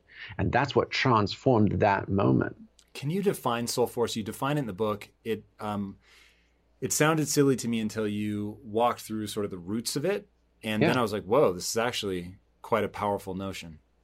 It's crazy powerful. And, and and and just to finish that, right? So so instead of the Truth and Reconciliation Committee, you know, you go back to the Bushmen doing their trance dances. How do we create the Groove and Reconciliation Committee? right? How do we actually have ecstatic, celebratory, communal events that wipe our collective etch a sketch? Now, and, and we, we walk out arm in arm with our brothers and sisters. Now, that's not always true, and there are certain interpersonal things that are going to require true sit downs. But there's just a lot of friction and tension that just accumulates in social situations that we don't have time. We need batch forgiveness for ourselves and for each other right? And so groove and reconciliation committees, I think can and should be a thing. I mean, think about a flash mob where you actually got together and everybody got their yayas out and everybody felt reset. Like we need these in the local level, we need these at the macro level. So so that notion of, of soul force it's actually a, it's a beautiful story and i didn't even know the whole the whole part until doing the research for the book um, but it actually came from um, Howard Thurman was an African American mystic in the early 20th century, and he was one of the key inspirations for Martin Luther King and, and, all the others in the Black Civil Rights Movement. In fact, he wrote a book called Jesus and the Dispossessed, which like dozens of those dudes carried around with them every single day, like in their in their briefcases. And in 1935, he was the first African American interfaith ambassador to go to India, and he met with Gandhi and Gandhi was sharing his emerging philosophy of peaceful non you know peaceful nonviolence, and he shared the concept of satyagraha, which basically meant truth force. It means, means when you're so aligned with with the infinite game, basically, then you're immovable. And then there is no fight, there is no struggle. All you're doing is testifying. All you're doing is being a human bearing witness to that integral truth. And so Thurman went back to the States and he wasn't a big talker actually. He was very interesting. He was like he, he he spoke and transmitted but it was this like deep baritone. It wasn't like southern baptist preacher like kind of rhyming and bit bopping and kind of carrying people along in a flow. He had like huge silences and he would just baritone like transmit you know like the lorax. And and he was like okay satyagraha that's a mouthful but let's call it soul force and he gathered all of the the young leaders at that time um, uh, of the civil rights movement. He's like, this is the thing. And before that, um, peaceful nonviolence, like nonviolent protest, had been a tactic. It wasn't a strategy. So the civil rights protesters were like, well, we're not going to piss off a bunch of cops with German shepherds, billy clubs, and cannons, right? We'll get our heads busted in, and sometimes they did anyway, right? But we're not going to do it. That was it was tactical, right? We want to live to protest another day. Mm after Thurman introduced the concept of soul force, it became the central guiding philosophy, right? And it was the philosophy that King attempted to manage, right? And the Black Panthers would come and they'd be like, "Nah, fuck this. This is too slow. This we need to fight back." There was all kinds of power struggles and differences of opinion, but soul force carried the day. And then with the impact in Selma, the impact in you know the "I Have a Dream" speech, right? When we can meet physical force with soul force, right? Then we can change the world, and it did right? And so Erica Chenoweth at um, Harvard Kennedy School of Government did a famous study where she was looking at that nonviolent protest around the world, and she and she studied I think like 19 different historical examples, and ran you know did the did the math and concluded that it takes three and a half percent of a population. That's it. Just three and a half percent of the people in nonviolent testimony to Soul Force to change society. And now you know, there are definitely critiques of that. Like, how applicable is that for today? You know, because it's one thing to be like, hey, I'm going to sit at the lunch counter and ask to be fed, or I'm going to sit in the front of the bus and the bus has been well maintained and has gas in the tank and is going to get to its destination is running on schedule. It's another thing like when that bus is like hurtling off a cliff and you got to figure out how to change that thing into a chitty chitty bang bang, you know, before it crashes, right? So so where are we now? Don't know. Is three and a half percent dyed in the wool and going to work every time? Probably not. Are we there yet? Absolutely not. So how about we just like put a pin in that map and go for three and a half percent as fast as possible, and then we can just have a snack break and we can look around and say, okay, humans, how does it look from here? Okay, so now I think this is going to tie in perfectly to where you're at. But why spend so much time in the book talking about sex? Um, am I right to assume that it's described mostly as a vehicle to get in touch with, um, to to generate an awakening of sorts? Hmm. Well, I mean, the only reason it's got two chapters is because you just have to snip all the wires to the bomb because sexuality has so many loaded taboos around it. But like um, sex makes an appearance in the subhead of your book. What is mm-hmm. it about sort of the the end of the world? Uh, you know, in a world where we've gone mad, mm-hmm. what what is the role that sex plays? And maybe we should broaden it out because you talk about the four or five things um, that you list, and sex, drugs, and rock and roll under different names. But those three make an appearance in this. Mm-hmm. Um, I, am curious. I, I'm not sure how to what what umbrella to put it under, what shell to put it in. Like to me, there is this. Um, would you call it the things that lead to an ecstatic experience? Like what what are those? Yeah, I would say sort of the big five evolutionary drivers, right? And so if we're thinking like, so you like think of music as one of the big five evolutionary drivers? Absolutely. Absolutely, right? And and Daniel Levitin uh, at McGill in Canada has written a book called "This Is Your Brain on Music," and makes all sorts of fascinating points, but not the least of which is that music quite likely predated language. So it was give us give us the five again. Uh, respiration, embodiment, uh, sexual uh, embodiment. What do you mean by that? Well, I mean, there's, there's, a thousand ways to describe that, but some of it is Lisa Feldman Barrett, the entire the uh, notion of like how our bodies and brains are functioning affects our hearts and minds. Got it. Right. At a simplest level. And then at more complicated levels, like what are some of the mechanisms of how we process pain and pleasure? What are some of the interior strongest systems. And I took a deep dive into both the vagal nerve as well as the endocannabinoid system, both of which do amazing things to like regulate our organs and our blood pressure and our digestion and our inflammation and our healing and our responses. So like how do we actually understand how us as organisms work? And can we use that understanding to actually trigger healing in peak states together? right? So you put all you put all of the you put those five things together, and they can reliably deliver everything from micro PTSD resets to PTSD deep healing and integration, all the way to, I mean, if you really take you know all the way to peak states and ec- ecstatic states and inspiration, all the way to an actual death rebirth practice. And if you look across all societies, you know, indigenous, traditional, Greek, classical, you name it, right? They've all had death rebirth practices. Give me an and example. well, the Eleusinian mysteries are one, right? I mean, I Plato. So, so that was the one I that was that was the one I started uh, stealing fire with the idea of like stealing the kykeon, like like Socrates is you know you know bad boy student, and then he threw a house party with it, right?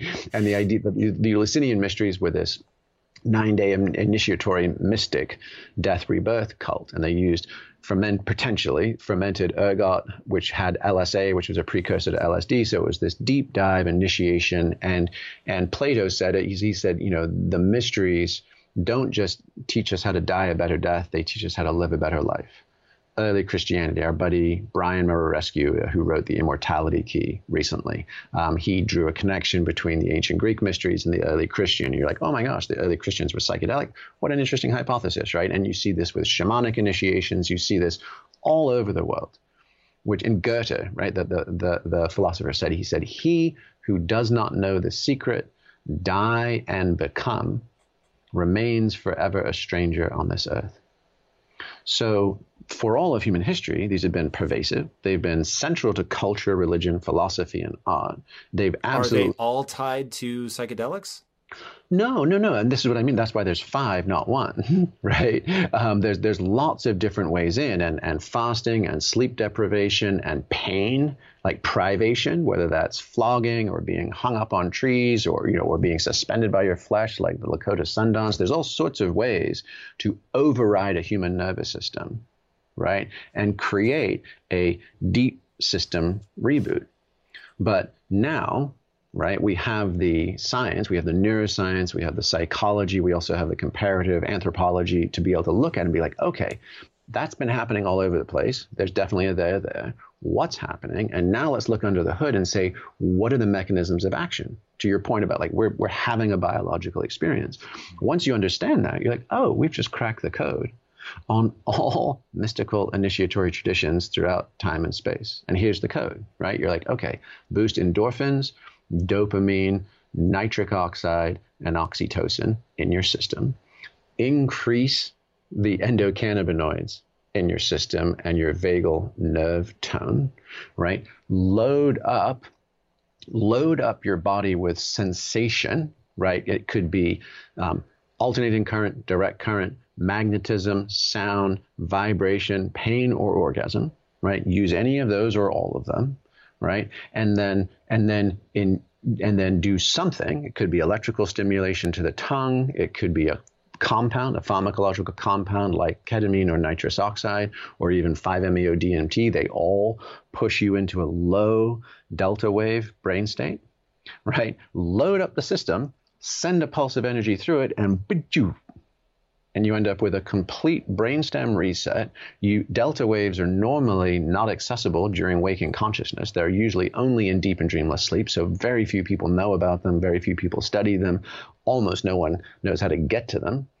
And that signature, and, and you know, in Karl Deisseroth actually at Stanford has just done a fascinating study on this. And he's like, he's like, they had um, epileptic patients who they gave ketamine for depression and then tracked their brains and was like, okay, you're having a dissociative experience. You're having a kind of out of body experience. When you have the out of body experience, it seems to increase your health and well being and your ability to manage your depression. Oh, look, it's at three hertz, which is super, super low, right? Normally we're in beta, which is way up high, way down in three hertz, almost nodding off, almost effectively dying, right? Cease of brain activity. And and wouldn't you know it, now we can just electrically stimulate you back to three hertz, no drugs, right? Just electrically stimulate because now we've got the signature, and now you're having the same out of body experience with the same antidepressive effects. So you're like, bingo. So now it's not about I don't do drugs or I do, or I don't use technology or I do, or I don't believe in that deity or that custom or that practice, right? You're like, oh no, we've got the cheat codes. And the typical thing is, is like in that delta wave state, and this is this is I don't know why. I mean, I, I offer some potential hypotheses at the end of the book, but in that state, you get metric shit piles of information. You're basically surfing the cosmic browser. So those death rebirth experiences that all the religious traditions and all the mystical and esoteric traditions that kept them under wraps and kept them secret and cloaked them in tons of crazy language you could never decode, you're like, now anybody can go and see for themselves. Anybody can actually, right, have that experience for themselves. And it, and here's the back to the open source idea. Let the mystery stay the mystery. We don't need to make up a bunch of stories. Because like most religion would be somebody just happened to like get the tumbler right, open up the, you know, open up the Ark of the Covenant, and go hot damn, and they come running down the mountain and be like, guys, guys, you'll never fucking believe this. I just had the most wild ass experience. I think I'm going to start a religion. And then centuries later, you get priests and they're all playing Chinese, you know, the telephone game, and like it all gets gobbled, it all gets calcified, and then people have lost it. And then you end up with placebo sacraments downstream that don't recreate the original experience. So now we've got the cheat codes and now everyone can go and see for themselves. And, and because when you're in that state, the information is autodidactic, it just seems to appear in the order that you are capable of perceiving it and apprehending it, right? Then you're like, oh, so we can just leave all the storytelling on a shelf and you can believe whatever you want to believe. You can skin this as a theist, you can be like, oh, I've just communicated with the angels and gods of my pantheon. You can skin this as a, you know, as a rational materialist. And you're like, this is just a complex synaptic activity of my mind and some interesting fractal symmetries. It's aesthetic. It's neat, but I'm not going to assign a goddamn thing to it, right? Or you could be agnostic, like, hey, I appear to be accessing an information layer, but I'm not going to presume to define it, right? So you can believe what you want to believe, just never lose the faith, right? And that's the the faith part is key. Never lose and the faith that what? Just never lose the faith that that we are here. We are we are at choice. That that we are at choice. I'm that, getting that, more confused here by the word.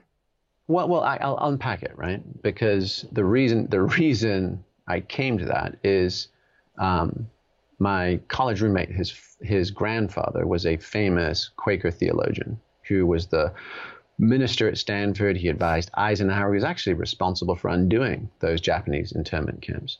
And he has a beautiful quote where he says, Faith is not belief without proof, right? But rather trust without reservation.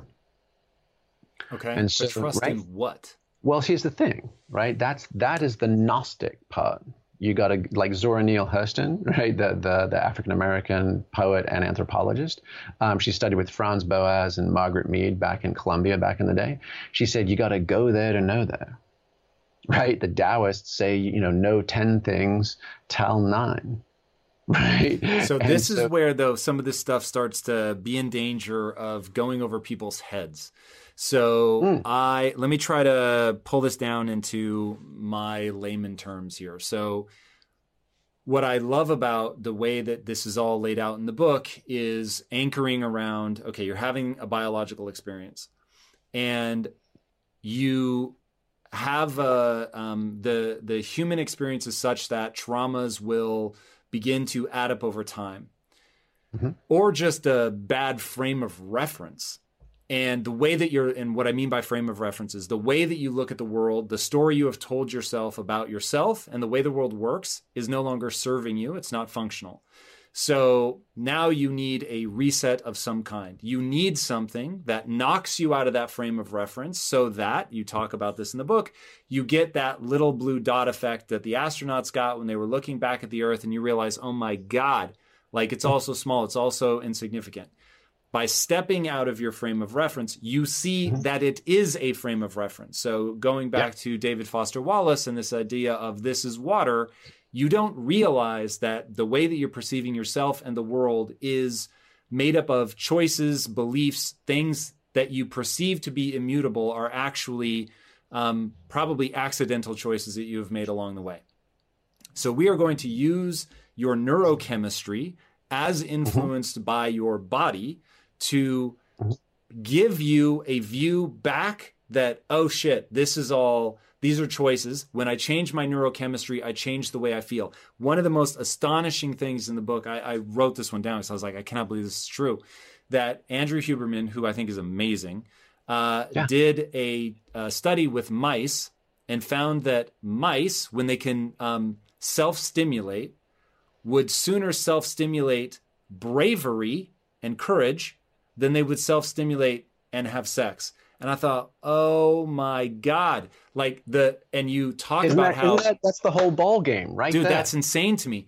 And the fact that you you said um, there are brain states where you feel more resilient, and you want to visit trauma when you're in a brain state where you feel more resilient. And I was like, that is literally what I've been trying to get people to understand is dude, you change one little thing in your brain, you can look at the same thing and feel radically different. And that to me is super intriguing. Now, it's interesting because I'm talking to the author. You obviously know better than me. But even hearing your argument, I still believe it's ridiculous, but I still believe that the whole sex thing um, has a, a more central part to that brain chemistry manipulation. And the reason it felt to me that you went into such great depth is that there is such great depth to go into when you begin to understand how you can unlock brain states because I'm not a big drug guy. Like I've mm-hmm. done the um, ketamine, oxytocin nasal spray and was like, it's basically like being drunk. Now, maybe I just didn't do it in the right setting. I didn't have intention. That actually is true. And maybe all of that would change it and I would feel differently. But anyway, okay. but the sex thing, like that's already a hugely important part of my life. Yeah. And you give this one, you go into detail this one point about uh, that if a woman isn't necessarily fully engaged in her sex life in general, one thing to start with is 15 minutes of clitoral stimulation without expecting reciprocity or for it to even lead to orgasm or sex. And that you said over, I forget what period of time, but days, weeks, or months, I don't remember how long, um, that it begins to sort of um, connect something. Uh, it's not quite yeah. the right way. Yeah, that that's actually, and I'm, I think it's probably still unpublished. I keep on pestering her. This is Dr. Nicole Prause's work. Um, and she was a Kinsey Institute fellow. She was at Harvard. I think she did some of her postdoc. She was then at UCLA, and now she's an independent researcher. And she's done some of the more interesting and kind of cutting edge work on sexuality, and especially women's sexuality, but not only, on basically orgasm as a replacement for prescription pharmaceutical right? Because if you and and this, you know, the the trail of breadcrumbs that I was kind of accidentally stumbled across was I was giving a talk at the Battery Club up in San Francisco with Jason Silva and Rick Doblin, and it was all about psychedelics and all these things. And then, kind of in between a set break, Rick and I were talking, and I was obviously always like, I always, I always pick the brain of my like like like my idols. I'm like, tell me all this, and here's all the questions I have, and you probably know the answers, right? So, um, I was asking him, I was like, so what's happening the neurochemistry of the MDMA trauma work? And what you know, and he's like, well, meaning that MDMA helps people with trauma. Yes, and that's now in phase three clinical trials, and it you know, and it's be, being given special access, you know, as, as, as a special medicine inter- intervention because the results have been so strong. So effectively, the FDA is sort of fast tracking it because it has such a power to potential power to help people. And he's like, well, look, it's it's high vasopressin, high prolactin, high oxytocin. He goes, you know, the closest analog we can think of or have seen is is the post-orgasmic state and you're like, and, and you read the studies and the accounts of those people suffering from trauma, and they're like, oh my gosh, I had childhood sexual abuse or war trauma or whatever it would be. I've been jacked up. I haven't ever, I haven't felt joy or happiness or a whole host of things we all deserve. And now I have. And now I realize that this is in me. Now I realized, yes, it was the medicine, but it was also this is me, and and being able to reclaim those parts of themselves of just full feeling. You're like, oh my god, like that. That's it makes you weep, right? It's just profoundly beautiful and hopeful that folks who have been so banged up and broken have a chance to heal. And you're like, well, wait a second, you know, like it's taken MAPS 30 years and tens and even hundreds of millions of dollars to navigate this process through federal law to take a schedule one substance and make it available and it's moving faster and faster but there's still lots of things that need to be done and you're like but wait you know how else could we get people to that post orgasmic state. and you realize, oh, evolution through the kitchen sink at pair bonding, right? Now that has created all the taboos. It has created tons of our trauma and our suffering, you know, and, and lots of In pain. What way? Well, just think, I mean, go back to Helen of Troy and the face that launched a thousand ships. That sounds nice, but the you know the, Battle of Troy wasn't so pretty, you know. And th- right, and think about rape, think about incest, think about you know unintended pregnancies. I mean, the the stat that blew my mind is a simple one, but the, after doing all this research on the evolution, like the anthropology of sexuality, to realize that even today, I had to double check the stat because I thought I'd misread it. In the developed world, Western Europe and the United States, half of all pregnancies are accidents. So, like, half of us weren't supposed to be here, weren't welcomed by loving parents celebrating our arrival. It was a, oh shit, fuck, whoops. And you just think of that. And you're like, what if every child was a wanted child? You know, we can put men on the moon and split atoms, and we cannot figure out how to modulate our accidental desire to procreate. It's crazy. So, you know, jealousy, infidelity, divorces, betrayals, all of it, like evolution is utterly amoral. It does not care who we pledged what to when. All it wants to do is shake up the snow globe and create the most, you know, the most robust gene pool possible. And there's so many crazy, dirty tricks, right? I mean, that notion of you know, when women are on the pill, right? It, it, it, it messes up their endocrine system and it let, puts them in a sort of a broody state. Like I, you know, I, I, I feel like I'm pregnant, so I'm not going to conceive again. And um, they are drawn to safe, nurturing, kind, homekeeper kind of guys. And then they get married and then they go, oh, we're we're married. This is okay now. I'm going to go off the pill, and then it's like. And they're like, wait a second, who's this weak chin motherfucker? I'm going to go out and shag a biker. Like, I want testosterone. I want danger. I want excitement. And they go out and shag that biker. And wouldn't you know it, they have, you know, Erica Jong's like zipless fuck. They have an amazing hot and heavy one night stand. They climax.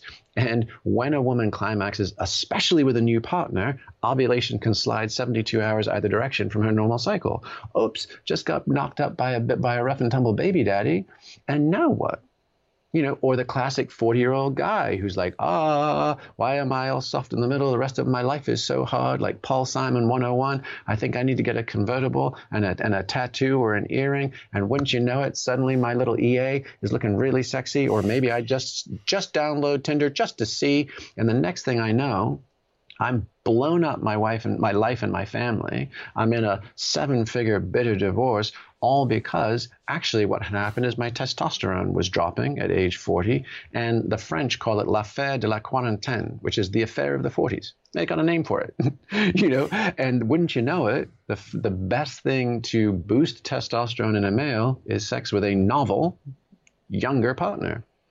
And you're like, oh my gosh, if I could now just set, send that email to a dozen of my friends, you know, and take take 10% cut on this on the on the on the alimony payments, I'd be a rich man. I'd be retired. Right? So you're like, so just things like that, where you're like, okay, so right now we're puppets on a string, right? We're just getting jerked around by those incredibly potent evolutionary impulses. But what if we could hotwire evolution? What if you can say, okay, we've been reproducing for 100,000 years with no instruction manual. This is very, very, very strong encoding, and it's responsible for most of our grief. And oh, by the way, Jared Diamond, UCLA anthropologist, wrote Guns, Germs, and Steel, makes a fascinating case that actually human sexuality is so weird. It is so different. The fact that we have sex often outside of ovulation, the fact that men have much, much larger penises proportional to body size than any other even primates, that women have big, wide, you know, curvy hips and full breasts even when they're not lactating, right? That women have frequent orgasms. There's, there's a whole host of things that we do and take for granted that almost no other animal in the animal kingdom does. And you're like, and, and his case was it was as essential to advancing our higher consciousness, how we went from Homo erectus to Homo sapiens, as language and toolmaking. So you're like, okay, so now we're onto something, right? This is there's definitely a lot of like there's a lot of Easter eggs here. So now can we say, what if we untied the puppet strings? What if we hotwired evolution? And what if we took that psychosexual capacity, the flooding of norepinephrine, dopamine, endorphins, oxytocin, the slowing of heart rates, the increase in vagal nerve tone, all the things that pair bond us and deliver us to transcendent and interesting states. And can we use that as an engine for healing and growth comparable to what Rick Doblin at MAPS has been exploring with the MDMA PTSD therapy. So you're like, whoa, we could use this to heal each other. Like it's one of the simplest ways for humans to make each other feel really good in a world that's often hard, right? So at a minimum, we could do that better. And at a maximum, every single mystical tradition, I wouldn't say every single because I'll be wrong if I say that, an awful lot, right, of, of wisdom traditions around the world.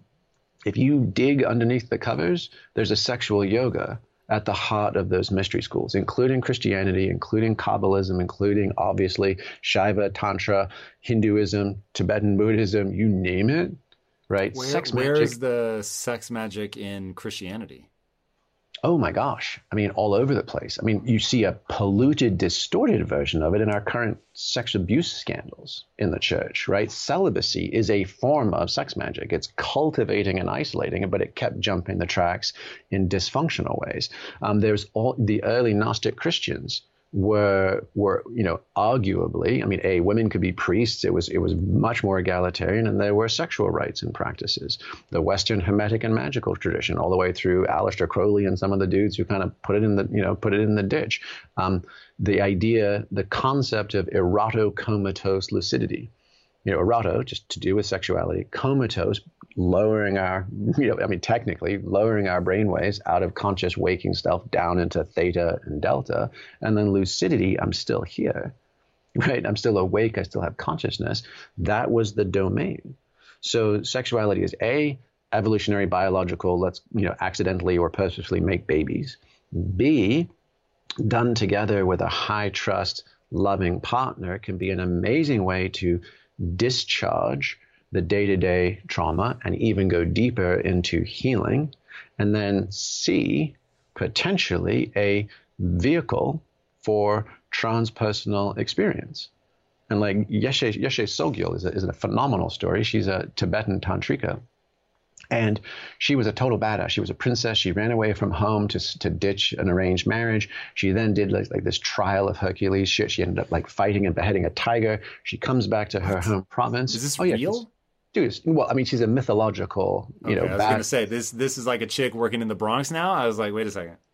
Jenny on the block, right? So, so she's she um, she was actually Padmasambhava, who, who, who is one of the baddest ass like Tibetan um, you know godmen who brings the Dharma to Tibet. She was his consort, and in the legends, she's the one who woke up first, right, and actually switched him on. So she comes back to her home province after being initiated as a tantrika and gets raped by seven bandits, right? But she's such a badass that that that that the men all fall to their knees weeping like she just allows it. And they all fall to their knees weeping and then pledge to be her bodyguards for life. And like that story, right, is, is, is, is beautiful in encapsulation. I mean, including the fact that she denied the socially defined roles, she became an initiate, she transformed sexual violence into loyalty and dedicated service, and then woke up the dude we all hear about, Padmasambhava, as one of the bringers of, of Dharma to all of Tibet. So, so a lot of the studies, of and Padmasambhava himself said, he said, uh, uh, you know, a human body is the strongest vehicle for enlightenment versus kind of you know asceticism or like starving yourself or kind of denying it all. She goes, but if, if a woman is inclined, a woman's body is better. So that kind of gets you back to that old calypso tune. You know, that's right. The women are smarter. Uh, is there any explanation? Like, are we meant to take that literally, or is that a reference to like the divine feminine versus the divine masculine? I mean, gosh, I have no idea. Um, but it for sure, I mean, if you just take, you know, a woman's role in conceiving, gestating, and nursing life, it sure to me would seem that they've got an awful lot more going on than we do. And even if you took a look at sexual and biological response. I mean, there's a fellow who was um, at Harvard Medical School, uh, an OB-GYN guy, who said, you know, women need a reason, men just need a, a place. kind of thing. So, like, I mean, you know, it, it's a lot of reductionism, but in general, I would say men are simpler, you know, and women have just an awful lot more going on and and is that possibly and, and you know and they grow life right i mean that's kind of back to why there have always been not always but often taboos around menstruation taboos around those kind of things is because like what on earth do you do we sure as hell can't come anywhere near that magic it's interesting to me that that manifests as a taboo versus manifesting as like, whoa, this must have something to do with that incredibly important thing that you do that without which, you know, we would cease to exist. Um, yeah, that's surprising. I mean, I guess I shouldn't be too surprised that you're people are bound to take things in a very weird way, given enough sort of um, collisions, enough people approaching it, that things will get bizarre. But it's weird to me that that's that borders on universal. Well, I mean, look, to put it in perspective, I mean, if you think about even the prisoner experiment and things like that, you know, the, the one that has since been critiqued as, as, as that, I, was it Stan, Stanley Pilgrim or Pilgrim, something like that, the Stanford professor who did the prison experiment of like, you know, make people guards and prisoners and they, you know, the guards treat people shittily. That was just an effort to figure out what the fuck happened in Nazi Germany, right? Like World War II was a crazy thing, and Hannah Arendt called it the banality of evil, right? She was, I think, she was at Eichmann's trial, and she's like, wait a second, these guys were just bureaucrats doing horrible, horrible things on behalf of humanity. So, like, to put it in perspective, there's there's this Pulitzer Prize winning book called Overstory. It came out. It was a fiction. It came out in 2019. It's a beautiful book about this, really, about hope and about growth and about trees and all this kind of stuff. But he has a great phrase in there. He's like, he's like to put this in perspective. Anatomically modern man showed up at you know if, if all of life on this earth was a 24-hour day, anatomically modern man shows up at four seconds before midnight Cave paintings show up at one second before midnight, and we've been playing the civilization game for a fraction of a fucking second. So to just give ourselves some humility and a sense of we have no idea what this monkeys with clothes game is, and we barely understand how we operate or why we do what we do, or how to understand it or how to be better at it, or how to be born into this life that's nasty, brutish, and short, and harvest enough energy credits to stay alive through you know feasts and famine and, and, and winters, and to and to then assign meaning and purpose for ourselves and for each other, like and we're only just now beginning to get a handle on it. We're like, oh, whoops, looks like we might have overclocked a whole bunch of things and the pots are boiling over. This is a little like, you know, like Mickey and the Sorcerer's Apprentice, you know, like, oh yeah, we're gonna we're gonna turn on fossil fuels and nuclear power and we're gonna get to do all our dishes. And then we're like, oh no, things are getting a little out of hand. So so to just give us some some tenderness and some forgiveness you know like like like like back to your your political thing of like you know it's both it's liberal and conservative like is it free market? Is it is it is it free markets or social safety nets? You know, is is it supply side economics like Keynes or or or or, or um, you know or free markets like Milton Friedman? Is it revolution or evolution? Is it church or state? You know, is it carrots or sticks in in in, in national policy? Like you know, we don't know. We're not sure.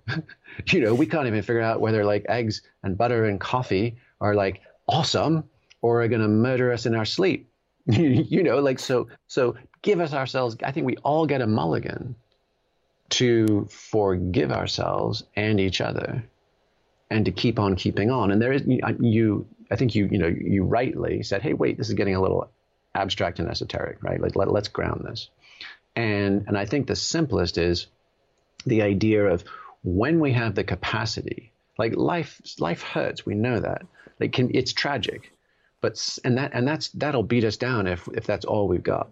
It's sometimes magic, right? And that's easier to forget. and and and when we find ourselves whipsawed between those two, like all you can do is kind of laugh. You can be like, "That's the cosmic joke," and then it's comic, and we share it with each other, right? We share those laughs at the absurdity of this all, right? Like it makes that, me think about what you talk about in the book, which is really interesting. The concept of the trickster, Yes. What What did you mean by that?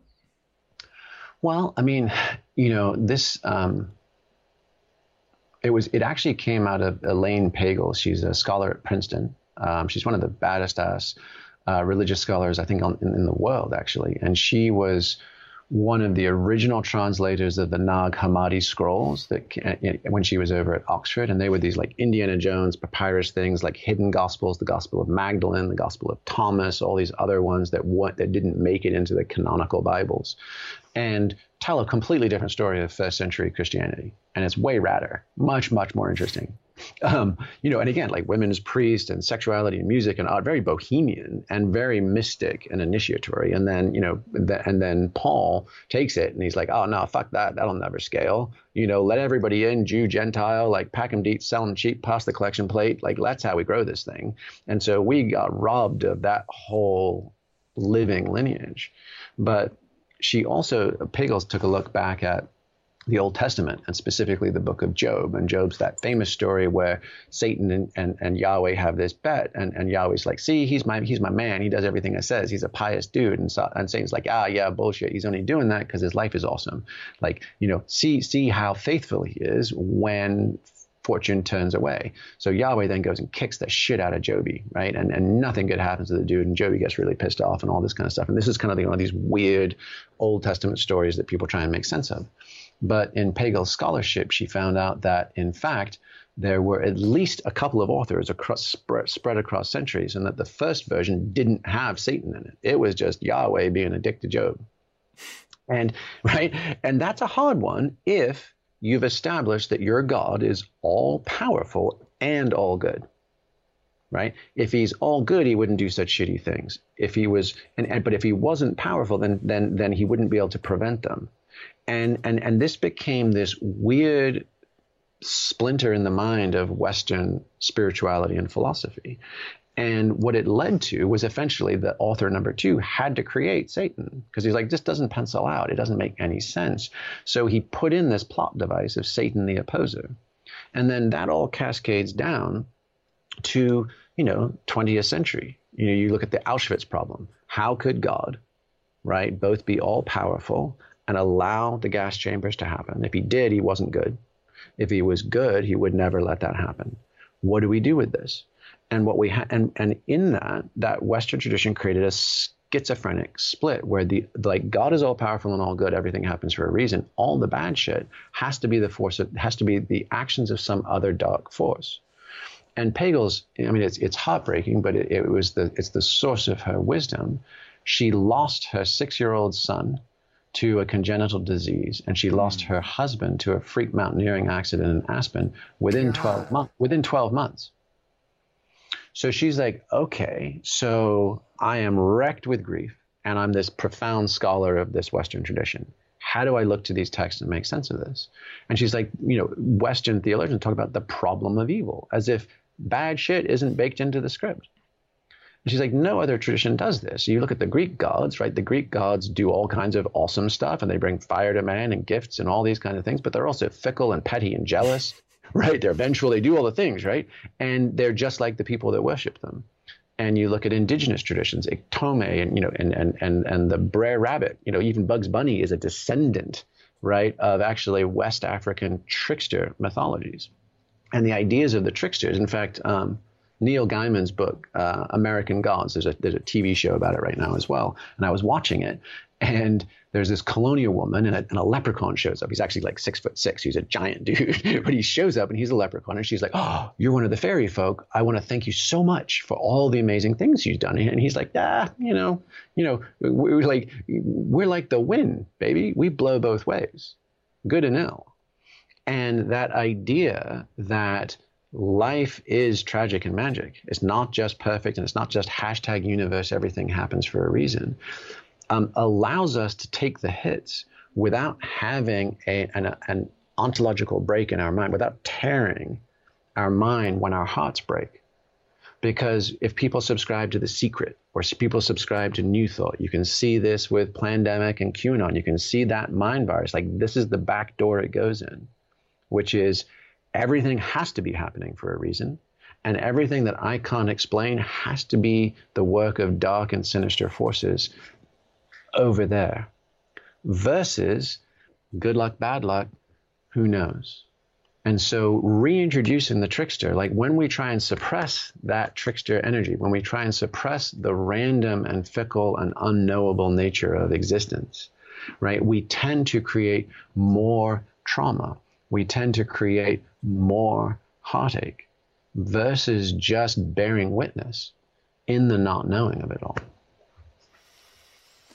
All right. So this is all so, it's such a fresh take. Now let's put it back in context of this idea of, hey, maybe we can use all these tools, understand our neurochemistry, understand where religion comes from, understand that something like the devil is a plot device that you add to this. And yet, we have this need to make this meaning. We have a need to get control of our neurochemistry. We have a need to explore our bodies, if for no other reason than to recognize that we have a perspective, a frame of reference that's either helping us or it's not. And now you talk about this omega moment, which I think is mm-hmm. that fall, right? So we we drop to, you know, that potential end that is part of the death and rebirth cycle. Put in put in a more spiritual context, where you were talking about all these traditions have this death and rebirth rebirth notion in the way that even an orgasm is le petit mort, right? The little death. Okay, so we've got that grand context. We've got to do the work. We've got to reconnect to our body. We have to um, understand that we are just as prone to sort of the banality of evil as anybody else because we are an ape with clothes. Uh, and now, though, we're we want to transcend all of that to become something that's more um, globally minded. So, mm-hmm. how do we take everything that we just learned over the last two hours mm-hmm. and mm-hmm. um, connect it to this idea? And I, I, think you'll have to put a very fine point on what it is. Like, what is the omega point? Mm-hmm. And then, how do we use that as like the springboard into something better? Yeah, well, I mean, I think the simplest, right? It, I I wouldn't it wouldn't be intellectually honest to like unpack rapture ideologies and say anything that has a hockey stick happily ever after is you know suspect and then just you know like um, take the piss out of all of those and then just smuggle in one at the end that's, that's structurally identical just new new wrapper right like that wouldn't work so my sense is is that there's there's no place to go right this is this is it this is the freedom of no escape because and we're so, at a moment of crisis well just 90 seconds to midnight well just i mean i mean yes that like that can say hey you know, maybe you don't want to spend the rest of your time YouTube binging or Netflixing. Like, like there's purpose where, where the time is now and, and, and our contributions matter. But I wouldn't say with, because, because that, that E.B. White thing of like, I'm torn, I wake up in the morning torn between the desire to save the world or savor it. Right. And, and that can make it hard to plan the day. That's right. Nice. That's kind of where we are. Fuck, but, but that's good, man. I've never right? heard that before. Oh, check it out. But, the, but his next sentence is even better. He says, and then I conclude that in fact, the savoring has to come first. Because if there was nothing to savor, right, there was nothing worth savoring, there would be nothing worth saving. That's so we, right, we have to come back to, you and, and Howard Thurman, right, the theologian that inspired Martin Luther King, right? He has a he has a beautiful quote. It's a little bit Instagram hashed at this point, but um, he says, "Don't ask yourself what the world needs ask yourself what makes you come alive. Because what the world needs is more of us who have come alive. Right? And so that gets back to the death rebirth thing. So what it can look like over time, and this actually happened. This happened to me and Julie, my wife. We were having a big ass fight over the kitchen table, and she was super pissed about, or just still hurt, like legitimately hurt about things just fuck up, you know, careless, dickhead things I'd done in like at age 18 to 21 when we just met. You know, like it was still in the foundations of our relationship. And on the other hand, we've been having all these wonderful magical experiences, and it felt like, and I was like, hey, we've already won. Like, we've done this. Like, everything's redeemed that got us here. Why are you still stuck back there? Come on up with me, which is kind of my classic move. Come on up here, right? like, I don't want to deal with back there. Come up here. And I, and I just kind of had this vision. I was like, oh, it looks like a Jesus fish, right? It looks like that kind of classic bumper sticker. Like, the, the nose of the fish is where we're born, and where the two lines cross is kind of the tail and where we all die. And all of us have that biographic life, right? We all have the arc of our life. And along the way, we take hits. Those are our traumatic events. If we're lucky, from time to time, we'll have a peak experience. And that could be a camp out where you saw shooting stars. It could be your first rock concert where everybody's holding up their lighters or these days their phones, not nearly as cool, uh, right? And you're like, yeah, we're all singing along and we were all one together. It could be, you know, your first true love, whatever it was, you have a peak experience. And, and you're like, I cherish that, but I don't really know what it was or how to get back there, right? But then you have another one. You're like, okay, sweet. I thought that was a one and done. I'm super glad I'm back here again. Still nothing. Then the third time, three points make a line. That line makes a trend. That trend makes a plot. And you're like, oh shit, I might actually have a kind of a mythic life that is this complement to my biographic life, right? And every time I have a peak experience, I feel inspiration, like woohoo, and I experience a, rem- a forgetting of the forgetting. I remember who I am up here. I remember my deepest purpose. And I also actually quite often get like a printout of like, and here's the places all you're banged up and broken and out of integrity right? So I'm like, ah, now I can go back and I can start mending those trauma points because I, I'm, I'm filled with juice right now, right? I've got love to spare. This goes back to that super saturated neurochemistry, right? I feel expansive, I feel safe, I feel resourced, and I can actually go back and do some of the work I've been I've been avoiding or have just been too blocked to get to. Now, when we have that experience, you have those, you, you first start articulating your mythic life. And this is true for lots of people in the New Age space, the Kanchi space, the psychedelic renaissance, you name it. They're like, ah, I like it up here. I'm not going back. I'm never going back, right? It's like apocalypse now, you know, like, like, and, and you get stuck in a spiritual bypass. So I quit my job. I change my name. I start wearing long, flowy stuff and excessive jewelry and, you know, and, and, and flowy sandals. And we go to cacao ceremonies and sound baths. And you're like, no, no, that's not it either right? And and something that happens there is that we'll have a breakthrough on our mythic arc, and we'll be like, oh my gosh, I'm a new person. Like I now understand all the things that I was doing that were broken, wrong, out of whack, whatever. And you come back home, quite often to a spouse or a partner, family, kids, whatever, the, the people who have been with you along, and you're like, hey, guess what? Great news, everybody. I'm a new person. And they're like, fuck you you know, and you're like, oh, you don't get it you don't you don't understand. I'm absolutely amazing. And you you know the classic is the you know Saul the tax collector on the road to Damascus becomes Paul, right? He's like, hey, baby, you know, I understand. I mean, I was a son of a bitch and I collected everybody's taxes even when they didn't have any money. And, and, and, but I'm Paul now, can't you see? And what happens is we get out of time with each other. So our leading edge in our ecstatic life or our mythic life gets, gets crosswired to the people around us, the people who love us, their bleeding edge, the place back in time where we wounded them or hurt them or broke their trust. And they're not willing to sign off on our leading edge until we're willing to come back and make amends and atone and help them at their bleeding edge. And so that's the beautiful human part. Like we don't have lineages anymore. We don't have guru, you know, trustworthy gurus and teachers to defer to, but we do have each other. Right? And so we can use that. And then over time, if we do the work, we can raise our biographic life and we can bend down our mythic life. And then they come to that intersection at the fish's tail, right? And that's the place where we can die and be reborn again. That is the place of becoming. That that's the resurrection practice. That's the place where we're like, oh, okay. Now, instead of me trying to escape my mundane existence, I'm coming back to it.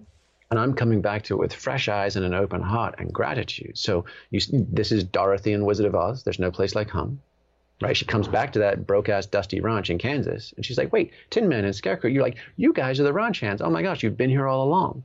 It's Jimmy Stewart in A Wonderful Life." Right? I died and was reborn. The angel visited me and I've come back. It's Ebenezer Scrooge on Christmas morning. We have, I mean, the stories are everywhere. And the key is that at what point do we stop trying to escape or transcend or bypass this human experience? And instead, we come back to it with tears of gratitude and, and fearless commitment. And, and the best example, I think, in the traditions is the Zen ox herding parables, right? Which is there are these 10 beautiful pen and ink sketches, you know, mapping out the path of enlightenment. And, and I remember reading it. I was like, oh shit, this is super awesome. Let me, where, how does, what is it, what's the roadmap? And, and I got to number four, and that was where, four of 10 and that was the end. That, that was when you get enlightenment. And I was like, wait, I thought that was the end. How the hell is this panel four? What happens next? And then there were like all these crazy esoteric Zen distinctions that I didn't really understand at that time. And then, but panel number 10, it, it, it's this fat dude with a, you know, like, like a Buddha dude with a walking stick. And it says, it says, even his, his, his, his doors and windows are locked even the wisest sages and scholars cannot find him. He is down in the marketplace among the people with helping hands.